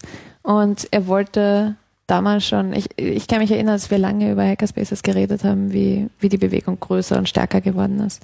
Und ähm, was er immer machen wollte, war Kinder unterrichten. Er hat ja selbst auch zwei Kinder, die sich offensichtlich sehr gescheit anstellen, so mit Technik und allem. Ähm, und er wollte irgendwie sich überlegen, wie denn das Schulsystem quasi ausbaubar wäre in einer Richtung, wo Kinder gleich einmal von vornherein mit Technologien in, in Kontakt gebracht werden und halt selber herumtüfteln können äh, in einem einigermaßen sicheren Rahmen und löten lernen, sowas. Und das ist mit ein Grund dafür, dass diese Hackbus-Idee überhaupt geboren wurde, dass man quasi einen Bus hat, da packt man alles rein, was man so braucht, an Lötstationen und bla. Und dann fährt man mal in irgendeiner Stadt, die äh, eine Schule hat, die sich ja noch nie einen ähm, mehr weitergebildeten Werklehrer gesehen hat. Und dann packt man dort seine Station aus und macht mal zwei Tage Nachmittagsprogramm für die Schülerchens. Und das ist. Es gibt eine unglaublich lange To-Do-Liste für den Hackbus. ja, da, da stehen, glaube ich, 50, für alles. da stehen 50 Projekte drauf, die mit dem Hackbus realisiert werden müssen. Und da klopfe ich gleich wieder bei Oligan. Zuerst mal den Bus kaufen und dann die Projekte machen. Lies den Olig. Der gute Olig. Aber dann äh, blicken wir doch mal vielleicht nicht ganz so in die ferne Zukunft, sondern vielleicht mal auch in die unmittelbare, die zum Zeitpunkt der Ausstrahlung dieser Sendung bereits Vergangenheit ist. Äh, dieses Wochenende steht ja hier auch Veranstaltungstätigkeit an. Äh, Astera, du äh, das bist ja jetzt sozusagen von, von einem szenefremden Menschen jetzt schon zum äh, Veranstaltungsorganisator aufgestiegen. ähm, was findet statt? Äh, die PlumberCon findet statt. Ähm, das ist offensichtlich habe ich mir sagen lassen in der Hackerkonferenz. Ähm, es hat ja alles angefangen mit einem großen Scherz, als wir. Was ist offensichtlich? Der Name ist offensichtlich, meinst du? Oder? Ähm, dass es angefangen hat mit einem Scherz. Ach so. Ähm, wir waren alle auf der Schmukon bei Nick Farr zu Besuch. Ähm, die ist wo? Die ist in Washington DC. Mhm.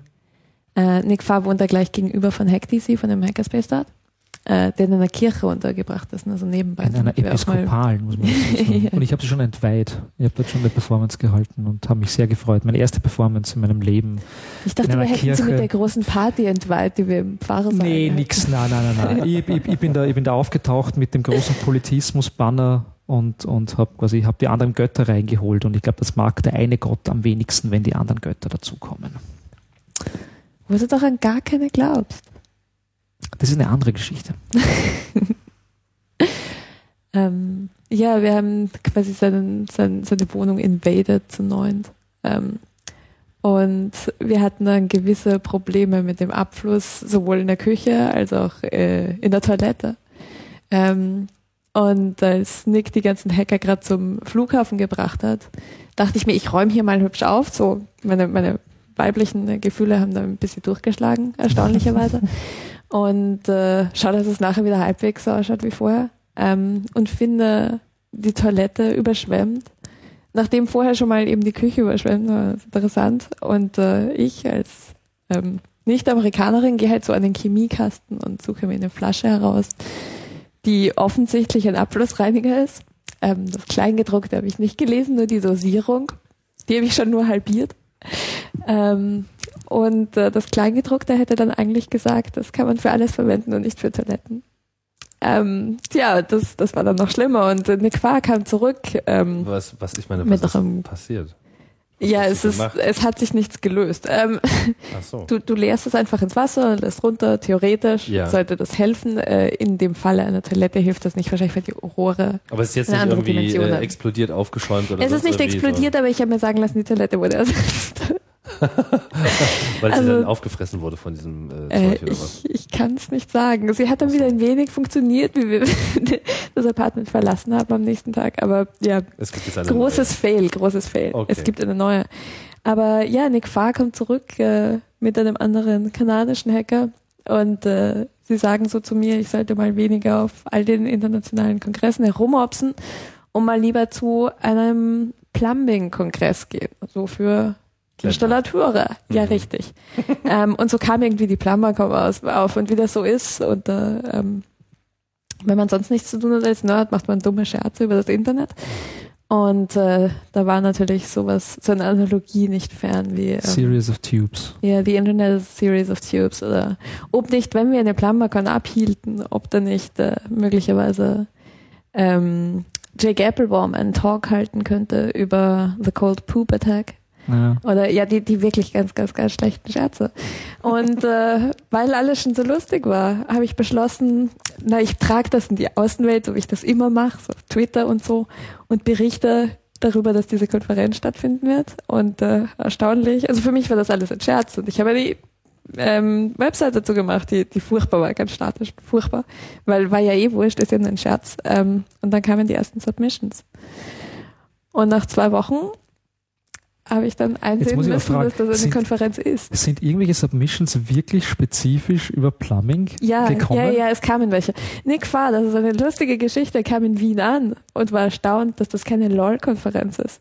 Aha, okay. Der war sich nicht der Sache bewusst, dass wir da tatsächlich einige Exploits besprechen, dass wir da über Forensics reden, dass wir da über alle möglichen Arten reden, wie man so sein Botnetz aufbaut oder nicht. LOL-Konferenz müssen wir jetzt auch nochmal äh, kurz erläutern. Das sind so die Konferenzen, die sich sozusagen mehr so dem äh, lustigen kulturellen Teil des Internets richtig, widmen. Richtig, also richtig. was gibt's da? Äh, Roffelcon, Roffelcon ich, Roffelthing, ne? ja. Ja, da spielt also diese ganze Meme-Welt äh, mit rein, die wir hier schon mal bei CAE äh, 121 ausführlich besprochen haben. Ähm, ja, ist also keine, sondern es ist alles total ernst.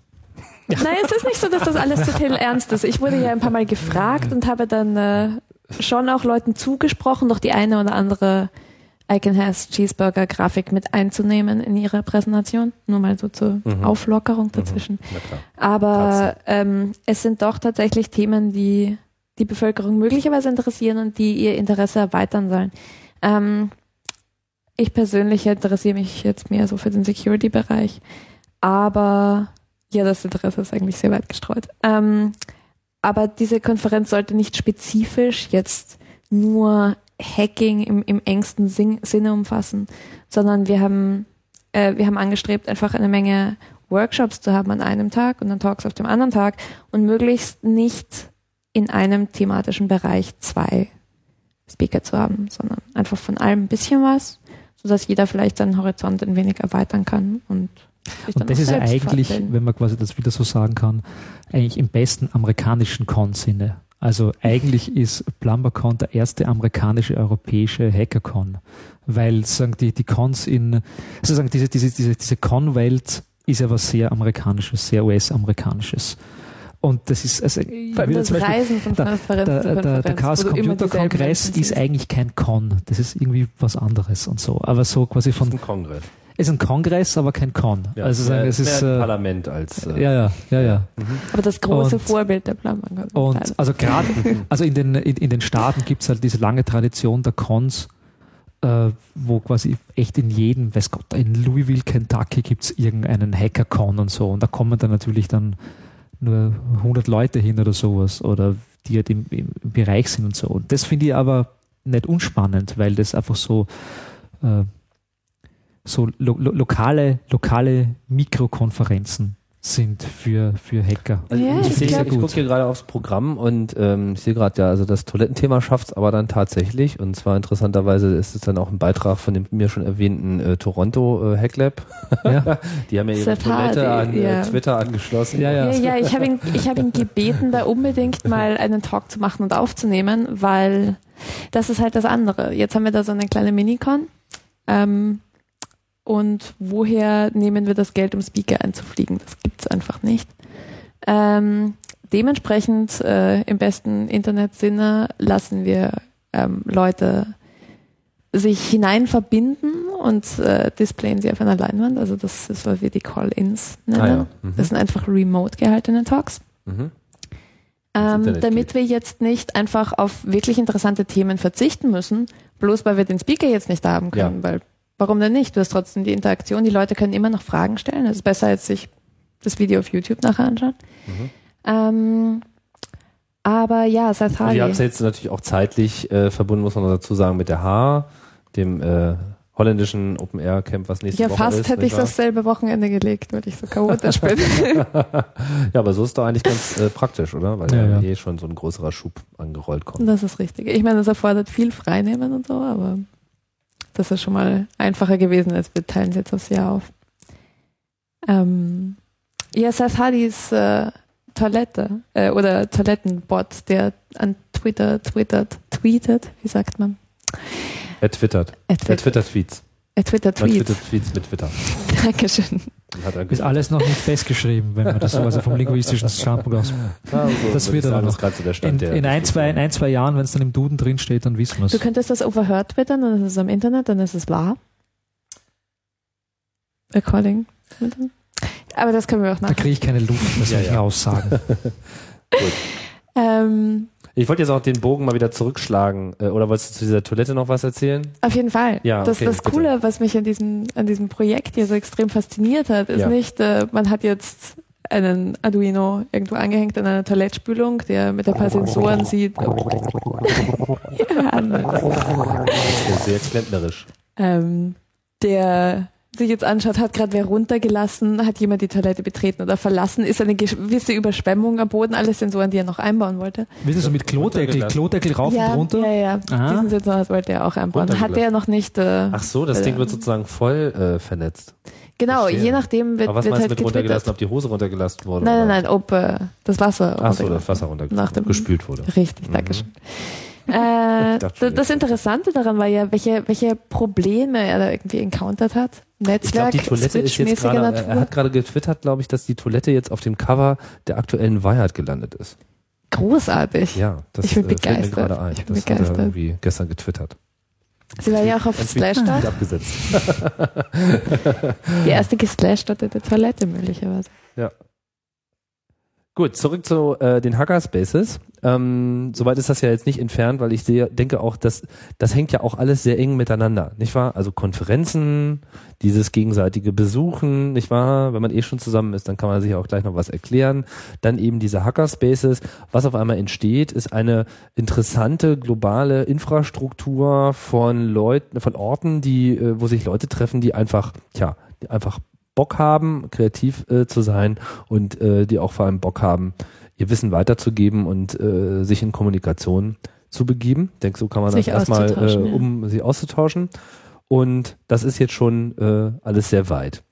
Ähm, jetzt hattest du, äh, Johannes, da neulich äh, einen Text, was ist ja schon äh, angerissen, ein, ein, ein, ein Manifest geschrieben. Was ein Pamphlet würde ich es fast nennen, literarisch ist korrekt.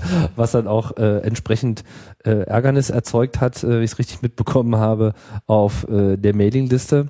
Was, warum? Was, okay, also was, was hast du ihr habt gemeinsam mit dem Frank A. Schneider, der auch ein, ein, ein Monochrom-Mitglied ist, äh, ja. geschrieben und entstanden ist quasi In der, der Monochromkultur. Ja, ja, genau, ja.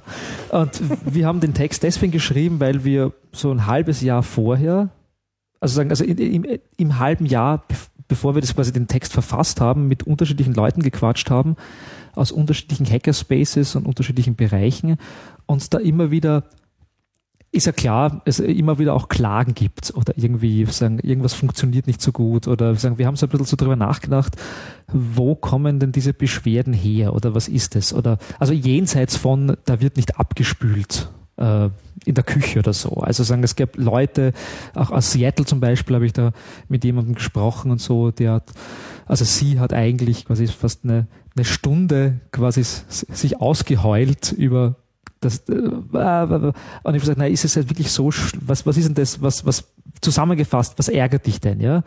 Und das Ärgernis war quasi, es ist so geschlossen. Es ist so geschlossen, es muss offener werden, es muss, äh, das muss, äh, und die, Frage war dann, naja, wenn es aber so, aber das Ding an sich ist ja offen, es kann ja jeder tun, es kann ja jeder und jede quasi ein Hackerspace äh, eröffnen, sofort jetzt, und es braucht auch niemand um, um, um äh, Genehmigung fragen oder so.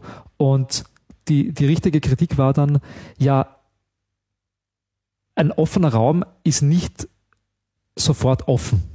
Also man, und diese, diese, diese Offenheit, um die muss man quasi auch kämpfen und die muss man auch feststellen und die muss man auch wollen. Also es reicht nicht, die Tür zu öffnen, man muss die Leute auch hereinbitten. Man muss die Leute auch hereinbitten. Äh, und ich habe dann äh, einfach mit, mit Frank mich hingesetzt und habe so ein paar von diesen, äh, von diesen Kritiken sagen, sagen wir mal aufgeschrieben und analysiert und habe dann quasi so eben dieses ein politisches Pamphlet dann verfasst, wo ich eigentlich der Kern, äh, die Kernidee des Textes war, die Leute darauf hinzuweisen, dass in der ganzen Euphorie man muss immer auch ein bisschen aber sagen können. Also wir haben jetzt, ich bin ein großer Fan von Hackerspaces, ich bin Mitglied bei dreien davon, auch zahlendes äh, und bin Geburtshelfer von Noisebridge und weiß Gott was. Und äh, das heißt jetzt nicht, äh, dass ich quasi da irgendwas schlecht reden will oder so, aber gleichzeitig auch äh, in einer Phase, in der wir jetzt drinstecken, wo quasi innerhalb von, von einem Jahr auf einmal 200 weitere Hackerspaces aufpoppen und so, muss man so ein bisschen auch äh, schon ein bisschen analysieren und schauen, was geht denn da auch falsch und was könnte denn besser sein und so. Und bin ja Linker und äh, habe das quasi ein bisschen so in der, in der linken Tradition äh, betrachtet und habe eben diesen Text verfasst, äh, der eben Hacking the Spaces heißt, also wo es eigentlich darum geht, wir müssen eigentlich zum Teil auch unsere eigenen Hackerspaces wieder hacken und darüber nachdenken, was da schief läuft und was, was falsch läuft und was man ändern kann und was die Dinge eigentlich sollen. Also was ist denn eigentlich der, der Sinn dahinter, überhaupt einen Hackerspace zu haben, jenseits dessen, dass man halt ab und zu mal Let-Throughs baut oder irgend sowas. Und äh, die Feststellung ist, dass äh, die Hackerspaces ja quasi eine Tradition haben. Viele Leute wollen das leider nicht wahrhaben und sehen das auch nicht, aber es gibt halt eine Tradition, die 30 Jahre, 40 Jahre zurückreicht. Und Hackerspaces äh, stammen quasi, sagen, eigentlich in der Form, wie sie heute immer noch existieren und wie sie vor allem quasi in Deutschland und Österreich nicht, aber in Deutschland und in den Niederlanden äh, äh, existiert haben, äh, ja aus der Tradition quasi einer gewissen autonomen Bewegung und einer, einer, einer, einer linken widerständigen Bewegung. Also jetzt quasi nicht aus der Bewegung der Hippies der 60er Jahre, weil das Problem war, dass die Hippies äh, einen viel zu großen Anspruch hatten. Die Hippies haben gedacht, sie können quasi mit ihrem Mantra quasi das Böse wegbeten und das funktioniert halt sozusagen nicht. Was dann in den 70er Jahren passiert ist, ist, dass quasi nachdem diese makropolitische Revolution einfach nicht stattgefunden hat und dass auch nach 1968 die Strukturen nicht umgestürzt werden konnten oder das einfach alles zu stabil war, dass in den 70er Jahren äh, sich äh, die Leute gedacht haben, na komplett assimilieren lassen wir uns auch nicht. Wir schaffen uns kleine freie, freie Räume, über die wir eine gewisse Kontrolle halten können, die von dieser bürgerlichen Bourgeoisenkultur sich auch irgendwie abgrenzt. Und das sind auf, auf so Sachen wie, wie antiautoritäre, Kindergarten, Kindergärten, äh, genauso wie Squats oder wie freie Piratenradios, aber auch wie Hackerspaces. Und äh, also abgegrenzte aber die gab's freie, ja vor, autonome vor, wann, wann, Räume. Also ich würde mal sagen, die, die, die, Hoch, die, Hoch, die Hochkultur quasi dieser, äh, dieser, dieser freien autonomen Räume beginnt ab 1972. Mhm. Man kann jetzt nicht genau sagen, was definitiv der erste Hackerspace war, aber das hat äh, generell was mit. Mh, hm, es gibt, es gibt so, so, so Beispiele wie, naja, äh, der erste Hackerspace es ist unmöglich, das zu sagen. Also man kann, man kann nicht wirklich behaupten, dass, sagen, wenn wir dabei bleiben, dass wir eigentlich nicht genau wissen, was ein Hackerspace ist. Wir haben, haben, uns ja vorher bei der Definition selbst schwer getan. Kann man eigentlich nur sagen, dass ein Hackerspace ein Raum ist, in dem man zusammenarbeitet, der offen ist, äh, der quasi einen kreativen Umgang äh, mit Technologie äh, mal sagen, voraussetzt und der einen kreativen Umgang mit, äh, sagen, auch mit dem Gegenüber und mit dem Mitmenschen sagen, quasi voraussetzt. Man kann zum Teil sagen, dass vielleicht, äh, also in Italien gab es eine starke, diese Autonomia-Bewegung, Autonomia, Autonomia-Bewegung in den 70er Jahren. Man kann zum Teil sagen, wahrscheinlich sind äh, die ersten äh, Piratenradiostationen äh, in Italien bis zu einem gewissen Grad so, so also aktive Hacker eigentlich, eigentlich ist es erstmal eine Medienbewegung. Äh, also ich hatte ja hier auch ähm, ein Gespräch zu dieser Geschichte im Prinzip, ähm, Chaos Radio Express äh, 77 Tuva TXT, wo es ähm, letztlich äh, darauf hinführte, auf diese äh, Anführungsstrichen Geburtsstunde des äh, Chaos Computer Club, dieses Tuva-Treffen, dem dann aber eben auch so verschiedene Schritte in vorgingen und eben auch Mitte der 70er Jahre in Hamburg gab es halt diesen Medienladen, der eben äh, sich sozusagen gegründet hat, um überhaupt erstmal eine, einen anderen Medienbezug als den äh, ich war als den der, der, der etablierten Massenmedien überhaupt zu ermöglichen, Archiv aufzubauen und sowas. Sowas meinst du? Ja, genau. Okay, genau, gut. sowas meine mhm. ich, ja. Also deswegen ist es schwer zu sagen, das ist der erste Hackerspace, weil wenn man es mit der Definition schon schwer tun, kann man schwer irgendwo hinzeigen oder so. Aber da gibt's halt äh, diese Bewegung dieser, dieser offenen, autonomen Räume, die man sich aber auch quasi quasi erkämpft und sagt, hey, das ist jetzt unser Raum und da herrschen jetzt unsere Regeln und diese Regeln sind auch andere Regeln als die Regeln draußen. Auch die temporären. Auch die temporä, auch temporäre autonome Zonen, das sind ja alles äh, Konzepte aus den, aus den 70er Jahren im Wesentlichen. Ja? Und äh, aus dem heraus entsteht natürlich auch sowas wie der Chaos Computer Club, ist eh klar. Also das sind natürlich alles äh, Vorläufer, äh, sagen Räume und sich treffen und tun aber halt so einen gewissen, so einen gewissen Antagonismus zu haben, zu wissen, ja, sagen, wir versuchen das jetzt wirklich de facto anders. Wir können die Welt an sich nicht ändern komplett, aber wir können uns Freiräume erkämpfen sozusagen. Also ob es jetzt besetzte Räume sind oder äh, was auch immer, das ist halt eine andere Frage, aber das würde ich mal sagen, in dem Bereich, also auch, da gab es ja auch so alternative äh, bäuerliche Kooperationen, Kommunen bis zu einem gewissen Grad gehören da auch rein, aber das sind alles diese Sachen, die in den äh, späten 60er Jahren, in den 70er Jahren vor allem passieren, also wo man halt gemerkt hat, man kann es nicht komplett äh, umstürzen. Also 68 ist im Wesentlichen quasi draufgegangen, also was tun wir jetzt? Wir wollen ja trotzdem quasi was verändern können. Naja, versuchen wir quasi im, im mikropolitischen Bereich. Aber wo siehst du jetzt die Verbindung zum, zu der aktuellen Hackerspace? Naja, äh, ich sehe im Moment gerade in einer Zeit der Krise, die wir jetzt gerade haben, wo, sie, wo groß geschrien wird, alles bricht und alles, alles, alles muss neu werden und dann wird es ja doch nicht neu, äh, ist es ja sehr spannend zu beobachten, dass gerade in so einer Zeit viele, viele Hackerspaces quasi auftreten. Wir haben da mit Jens Ohlige auch, der auch, äh, äh, auch Proofreader des Manifests quasi war und mit dem ich da viel darüber diskutiert habe, hat ja auch festgestellt, es ist ja interessant, dass gerade jetzt in einer Zeit, wo viele Leute, wie das so schön heißt, freigesetzt werden in technologischen Firmen oder quasi rausgeschmissen werden und keinen Job haben, ja irgendwo mit ihrem kreativen Output hinwollen und äh, oder, hin, oder, oder hin, oder hin müssen quasi. Ja. Mhm. Und dass das auch damit zu tun hat, genau in dieser spezifischen Zeit, in der wir jetzt leben, dass viele Hackerspaces auch von dem natürlich profitieren, dass Leute einfach nichts zu tun haben und was tun wollen und aber nicht können. Und das hat, äh, das ist ein wesentlicher Faktor, wieso das gerade so populär ist oder warum das so, ein, so einen Zulauf hat. Ja, ja. Und die, die Zeit der New Economy war furchtbar. Ja, ja. Also die, alle waren, ja, ja. alle waren weg und steckten in ihren gefüllten Kühlschränken. Ja, furchtbar, Firmen. furchtbar, ja, ja. Und die prinzipielle Kritik, die wir geäußert haben, ist, dass man das nicht vergessen darf, wo Hackerspaces herkommen. Vor allem, wenn es darum geht, quasi äh, auch quasi den, den, den eigenen Drang, dass man, man trifft sich nur mit Leuten, mit denen man sich auch sicher versteht. Das muss man ein bisschen, ein bisschen ablegen, würde ich sagen. Ist eh klar, dass Hackerspaces natürlich aus, aus der Motivation heraus entstehen, dass man gerne mit, mit Leuten, die so sind wie, wie man selbst quasi oder Frau selbst, sehr selten, aber äh, dass man mit denen halt gemeinsam was tut.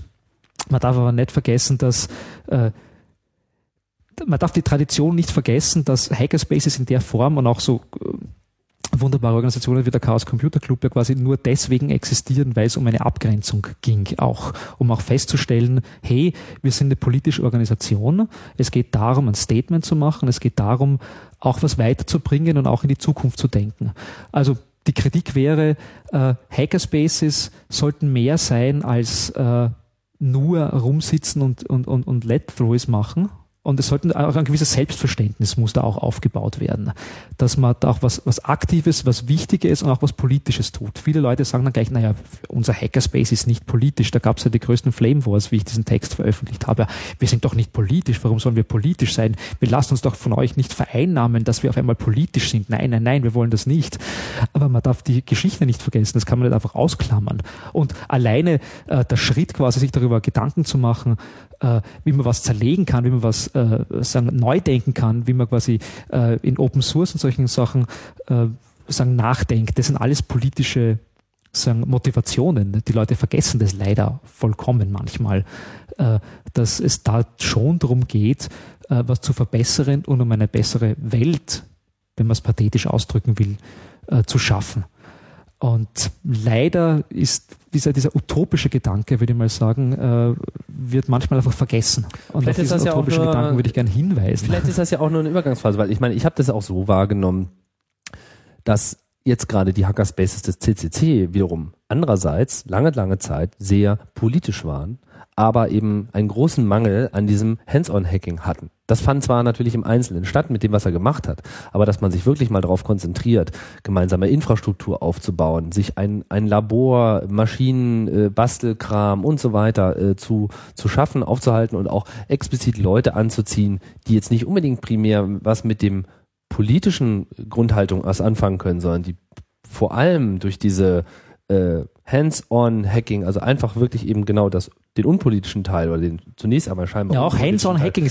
Es gibt das, ja quasi nichts Unpolitisches eigentlich. Eigentlich muss man so mal beginnen. Ja. Aber wie hast du denn das empfunden, Astira, als der äh, Johannes ähm, da diesen Text gepostet hat? Ich meine, du bist ja dann sozusagen vor allem, auch vor allem über diesen, über was eigentlich noch fehlt, ganz kurz noch, was eigentlich noch fehlt, und das hänge ich jetzt noch dran, ist, dass es ja quasi ein paar ein paar sagen auch Vorschläge eingebettet waren in diesem Ding. Es war quasi nicht nur ein reines Pamphlet, alles ist scheiße und so, ja, sondern es ist quasi. das ja gleich nochmal äh, äh, angehen, Johannes. Äh, ich wollte okay, mal, okay. Mal wissen, was, was, was hast du da so äh, gedacht? Ähm, generell, ja. es war lange nichts los auf der Liste. Ach so, dann kam Johannes. Es sah schon ein bisschen nach einem Flamemobil hinaus. Nein, ähm, das, das Problem, das ich generell damit hatte, äh, der Text ist großartig, ähm, weil er eine Grundlage bietet, eine Basis bietet zur Diskussion. Mhm. Und alles, was quasi nicht sagt, so, und das ist jetzt unser neues Manifest, ähm, und wir werden jetzt alle danach handeln, ist eine Basis für eine Diskussion, die einfach ständig geführt werden soll, weil sonst ändert sich nichts, sonst gibt es keine Zukunft, sonst bleiben wir einfach in der Gegenwart stecken und können nach, ja, wir können auch schlafen gehen oder so. Mhm. Ändern wir ja nicht die Welt. Ähm, das Interessante fand ich eher, dass offensichtlich auf der Liste nicht mehr sehr viel Übung herrscht. Das bezieht sich nicht nur auf diese Mailingliste, sondern wahrscheinlich generell, ähm, dass nicht mehr sehr viel Übung herrscht in Diskussionskultur. Mhm. Und wie man sieht, dass so, ich glaube, nach diesem Anmail von Johannes kamen vier Mails, die tatsächlich valide waren in ihrer Aussage, die interessant waren, die dis zu dieser Diskussion beigetragen haben. Und dann ist es so abgedriftet in die erste Metaebene. Und von der kommt es dann in mehr Flame-Richtung, in die Meta-Meta-Ebene. Und von der löst sich dann völlig auf, bis dann so Fragen kommen wie, muss diese Liste moderiert werden? Und wer sollte die Moderation übernehmen? Also das, das sind Sachen, wo ich mir denke, wir sind nicht im Kindergarten. Es müsste möglich sein von erwachsenen Menschen, die sich ja sonst auch über so viele Sachen Gedanken machen, die einfach Sachen durchüberlegen und, und, und von allen möglichen Seiten betrachten. Warum können die auf einmal Sprache und diese Kommunikation zwischen Menschen nicht mehr genauso analysieren, wie sie einfach ein technisches Gerät analysieren? Und das ist einfach etwas, das, das sie verlernt haben.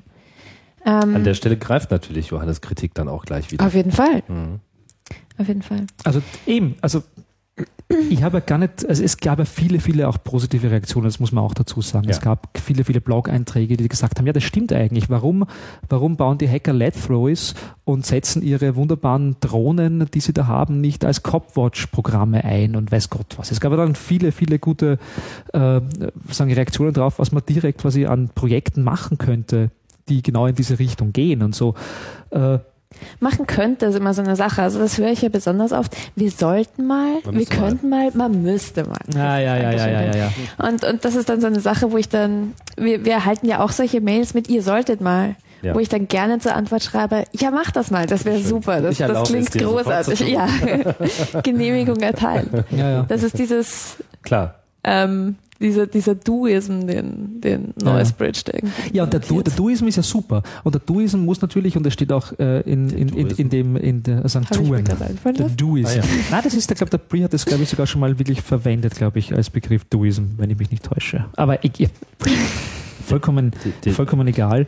Aber, Duismus der Tat, sozusagen. Ja. Also was die Leute sagen, also erstens einmal haben sie mit formaler Kritik relativ wenig anfangen können, weil viele Hacker natürlich mit formaler Kritik quasi auch nicht wirklich was anfangen können. Also sagen sie,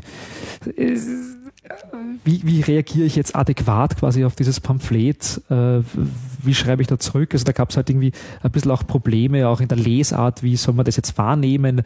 Der, da, da kommt jetzt irgend so ein Typ daher und der scheißt uns jetzt in unsere schöne Bewegung da rein. Und das wollen wir natürlich überhaupt gar nicht mhm. und so. Mhm. Und wir wollen natürlich nicht kritisiert werden. Ja. Aber das Interessante dran ist, und das ist ja auch das, was wir beim Monochrom die ganze Zeit machen, ist, am spannendsten ist die Kritik dann, wenn man wirklich im Endeffekt was verändern kann. Also es hat überhaupt keinen Sinn, zum hunderttausendsten Mal über, über, über, über äh, George W. Bush äh, zu schreien, wenn nebenan am Tisch äh, äh, irgendein Mädchen was sagen, sexistisch da sagen, sagen, belästigt wird, dann geht man natürlich rüber und, und, kümmert sich um das. Das macht mehr Sinn quasi, als sich zum hunderttausendsten Mal über, über George W. Bush. Ein Idiot. Natürlich ist er ein Idiot. Er ist doch dumm. Aber man kann nichts dran ändern. Das sind systemische Sachen. Was soll man denn tun? Ja? Und um das geht's. Also äh, zum Beispiel ist es sehr, sehr spannend zu betrachten, das steht in diesem Text ja auch drinnen, dass es viele Hackerspaces gibt, also vor allem in Amerika, in den in US-Amerika, äh, in, in, in, wo es kein, einzige, kein einziges schwarzes Mitglied gibt. Also um solche Fragestellungen geht es natürlich auch. Also inwieweit sind diese Spaces so offen, wenn man dann quasi doch nur quasi am, am kleinen Freundeskreis klebt. Und da braucht man uns quasi in Europa auch nichts groß an die Fahnen schreiben. Muss man mal fragen, wie viele nordafrikanische Hackerspace-Mitglieder es gibt oder wie viele, wie der Frauenanteil in Hackerspaces in, in Europa ist. Und das sind Sachen, äh, das ist mir sehr ernst, dass man über das reden sollte, weil es geht ja darum, quasi die Welt zu verändern und die Welt zu verbessern. Und äh, da muss man auch ein bisschen ein Outreach machen, sozusagen, weil ist eh klar, und es sind natürlich bis zu einem gewissen Grad sagen, exkludierende Witze und das und hin und her, aber man muss, und im, im MetaLab funktioniert es manchmal auch recht gut, dann einfach Leute mitbringen. Hey, schaut euch das MetaLab an, wie es da funktioniert. Ich weiß, ein paar Leute da drin sind ein bisschen komisch, aber da geht es ja auch um einen Annäherungsprozess. Und das darf man nicht vergessen. Also man darf sich nicht auf den Lorbeeren ausruhen, dass man halt da ja diesen schönen Raum hat und da treffen wir uns halt mit all unseren Freunden und wir verstehen denselben Witz und wir kennen alle Lolcats und bla bla bla und sowieso. Da muss man auch ein bisschen aktiv rausgehen und die Leute einladen, auch im Sinne eines schönen radikalen Inklusionismus, also wie es zum Beispiel Noisebridge betreibt. Noisebridge ist ein extrem gutes Beispiel, wo das wirklich gut klappt wo niemand quasi deswegen rausgeschmissen wird, äh, weil nein, das interessiert uns jetzt nicht. Das ist nicht der Platz dafür, um über das zu reden. Das gibt es einfach in Noisebridge nicht. Und das sieht man dann auch interessanterweise dran, wie viele Frauen dort Mitglieder sind, wie viele Latinos die als Mitglieder haben, was ja quasi in der amerikanischen Gesellschaft ja Wahnsinn ist. Es gibt sozusagen, ähm, die Latinos sind ja mittlerweile keine Minderheit mehr. Das ist ja quasi, die sind ja auch schon politisch, zur politischen Kraft geworden. Drittel, ja. Ne? in ja, Kalifornien ja. sieht es natürlich noch ganz anders. Ja, ja. Und mhm. da muss man mal schauen, also in Kalifornien, in welche, sagen, wie viele, wie viele Clubs und wie viele äh, Spaces und, und Workshops und Coworking Spaces es gibt, wo, wo überhaupt ein Latino-Mitglied da drin sitzt. Und das ist ja im, im Noisebridge ist das relativ äh, Ausgeglichen. Ausgeglichen und, und, und also meine, äh, ausgeglichen, also es sind keine 50-50 äh, Prozente oder ja, gut, so, aber, es findet, aber es, ist, es findet statt und sie sind sich über dessen auch bewusst. Und eigentlich geht es in dem Pamphlet darum, den Leuten quasi ein bisschen ins Gewissen zu reden und äh, Bewusstsein zu streuen, dass äh, die Sachen sind cool, die wir tun, aber sie könnten noch viel, viel cooler sein.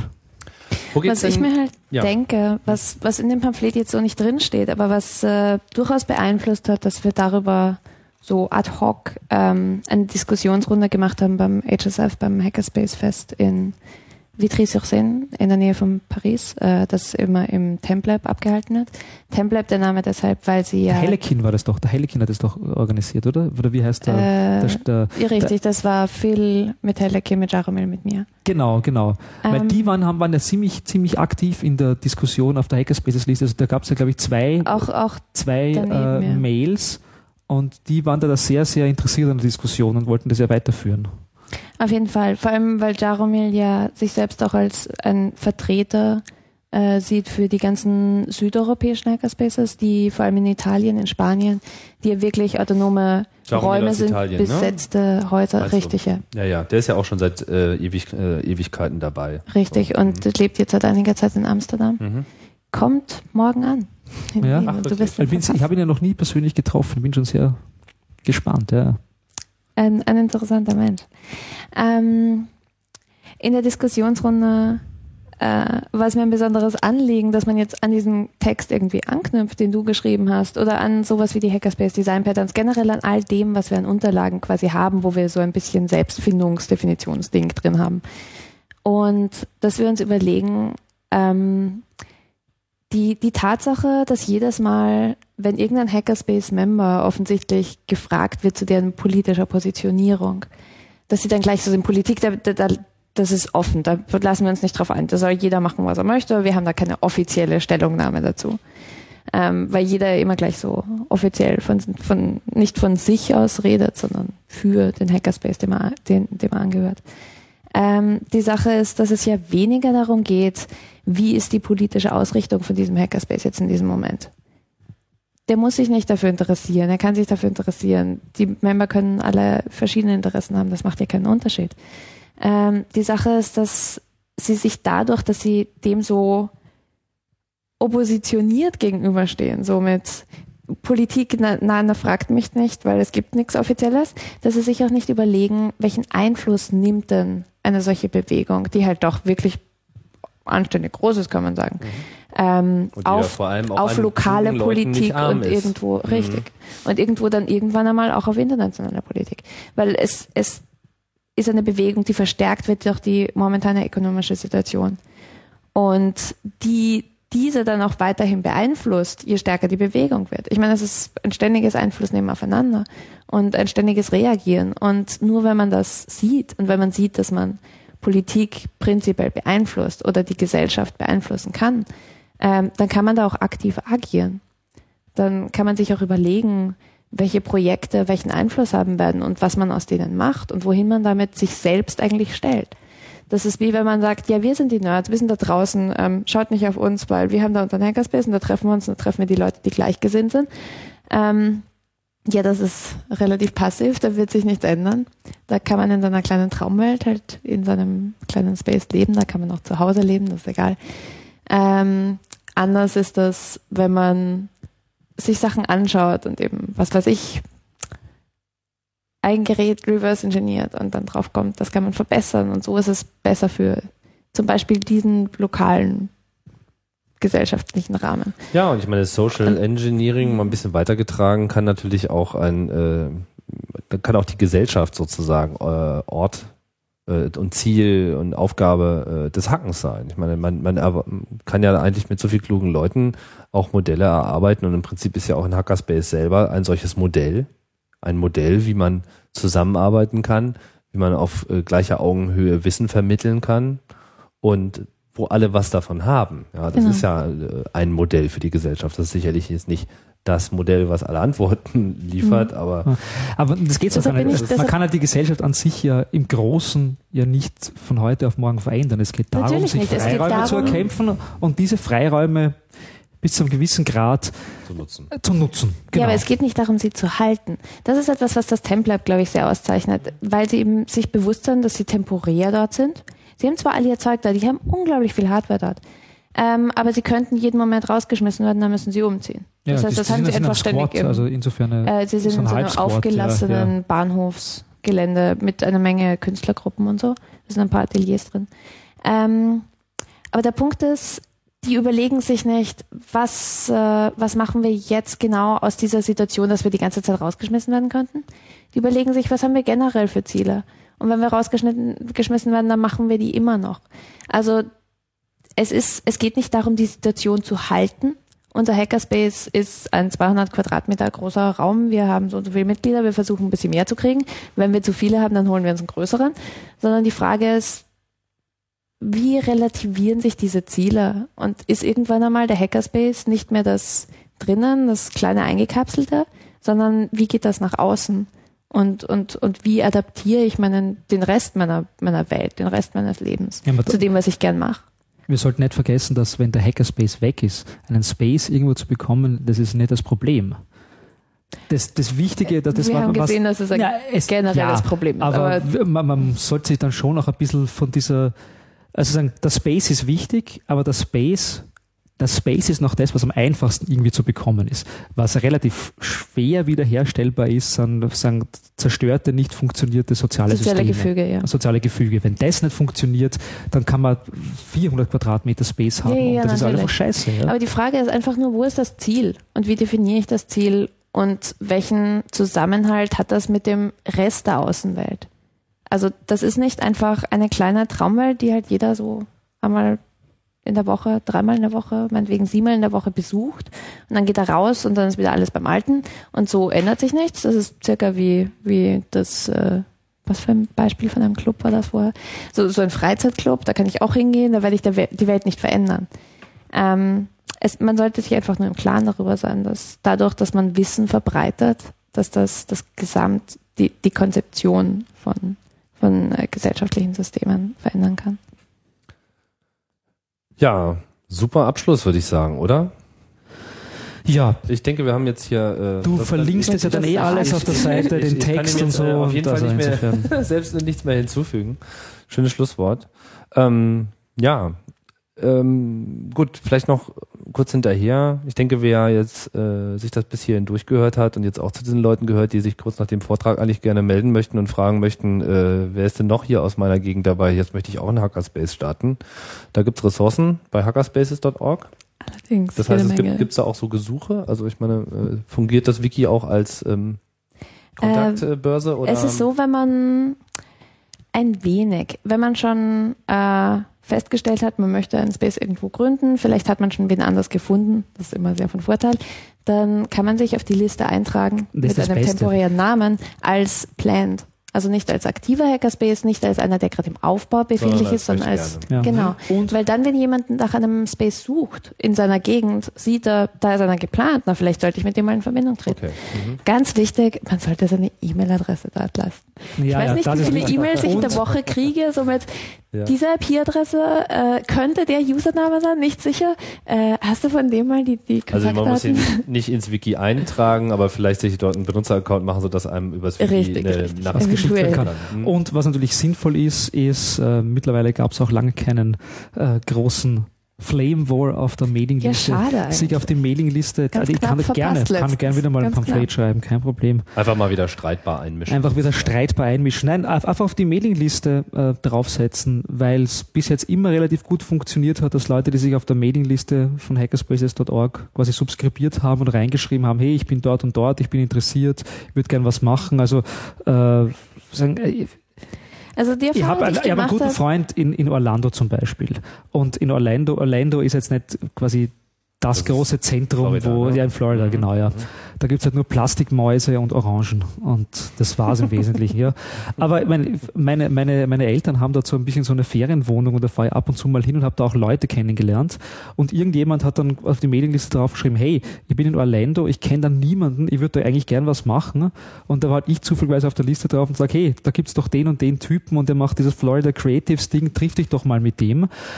Und äh, insofern ist sagen, sowas, äh, da ist, glaube ich, auch die Hackerspaces Mailingliste total stark. Also, Auf jeden Fall. Ich, ich glaube halt, dass es sind genug Leute oben, also das gibt so, so eine, es ist so ein Initialmoment an genug Leuten, die genug Leute kennen, dass man weiterhelfen kann.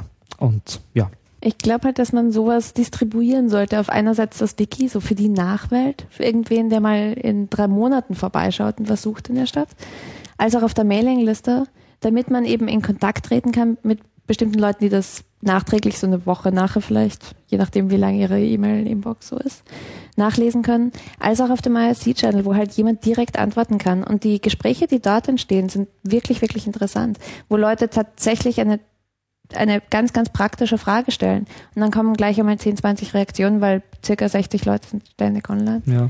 ähm, die gerne, gerne helfen bei Problemen, die einfach jeder dritte Hackerspace mindestens schon mal gelöst hat. Mhm. Es muss nicht jeder mit seiner neuen Problemlösungsstrategie mhm. aufkommen. Wir Und haben ja diese Ressourcen mich schon. interessieren quasi äh, sagen Tax Refundable bla bla blas von US-amerikanischen Hackerspaces echt total Nüsse. Aber äh, es ist scheinbar ein total großes Ding für die, quasi so einen Tax-Status und so einen Steuerrechtsstatus zu kriegen und bla bla bla. Und da gibt's ja genug Leute, die sich mit dem auseinandersetzen. Nick Fall und wie auch immer. Ja, zum Glück haben wir Und für sowas funktioniert es ja sehr gut. Also, das ja. ist perfekt, ja. Pumping Station One hat ja ihre eigene Anwältin, die einfach so nebenbei Pumping sich auch Station. für Pumping Station One Chicago. in Chicago Hackerspace. Mhm. Ganz, ganz frisch. Ähm, die gibt's die auch haben eben zum Beispiel eine Mitglied, die ist Anwältin, die hat äh, auf der DEFCON einen Talk gehalten über rechtliche Grundlagen für Hackerspaces. Also da gibt es mittlerweile echt viel Ressourcen. Eine Menge Ressourcen. Na sicher. Und Na du wirst sie alle verlinken, hoffe ich. Natürlich, natürlich. Deswegen kommt dieser Podcast auch so spät raus. So, jetzt muss ich aber für den, für den jo, darf ich für den Jolik noch, für den Jens Olig noch was sagen? Bitte. Ja, ich habe es hier mir extra aufgeschlagen. Der Marxische Imperativ. Man darf ihn nicht vergessen, man muss ihn immer wieder wiederholen. Es gilt, alle Verhältnisse umzuwerfen, in denen der Mensch ein erniedrigtes, ein geknechtetes, ein verlassenes und ein verächtliches Wesen ist. Super. Ein noch schöneres Schlusswort. Schönes Wort, Schlusswort. Okay, dann haben wir jetzt genug Schlussworte äh, abgeliefert. Vielen Dank, Astira. Vielen Dank, Johannes. Aber vielen gerne. Dank, das war's. Chaos Radio Express, Ausgabe Nummer 134 und äh, die letzte aus dem schönen Wien. Aus Wien. Hallo. Ich muss hier leider, ich muss hier leider vorzeitig meine Zelte abbrechen und mich äh, anderen wichtigen Dingen äh, zuwenden. Das werde ich jetzt auch tun. Viel Glück mit der äh, PlumberCon und auch viel Glück äh, weiterhin mit dem Hackerspaces äh, Projekt. Ich hoffe, ihr seid jetzt alle äh, motiviert, dann, wenn ihr bisher gezögert habt, dann auch mal äh, euren eigenen Ort zu gründen in der einen oder in der anderen Form. Und dann tragt ihr euch auch gleich ganz fleißig in der tollen Karte ein, die vor roten Google-Barken nur so überquillt schon, aber da ist auf jeden Fall noch Platz, wenn man genug weit reinzoomt. Ja, und das war's. Und ich sage Tschüss und bis bald bei Chaos Radio Express.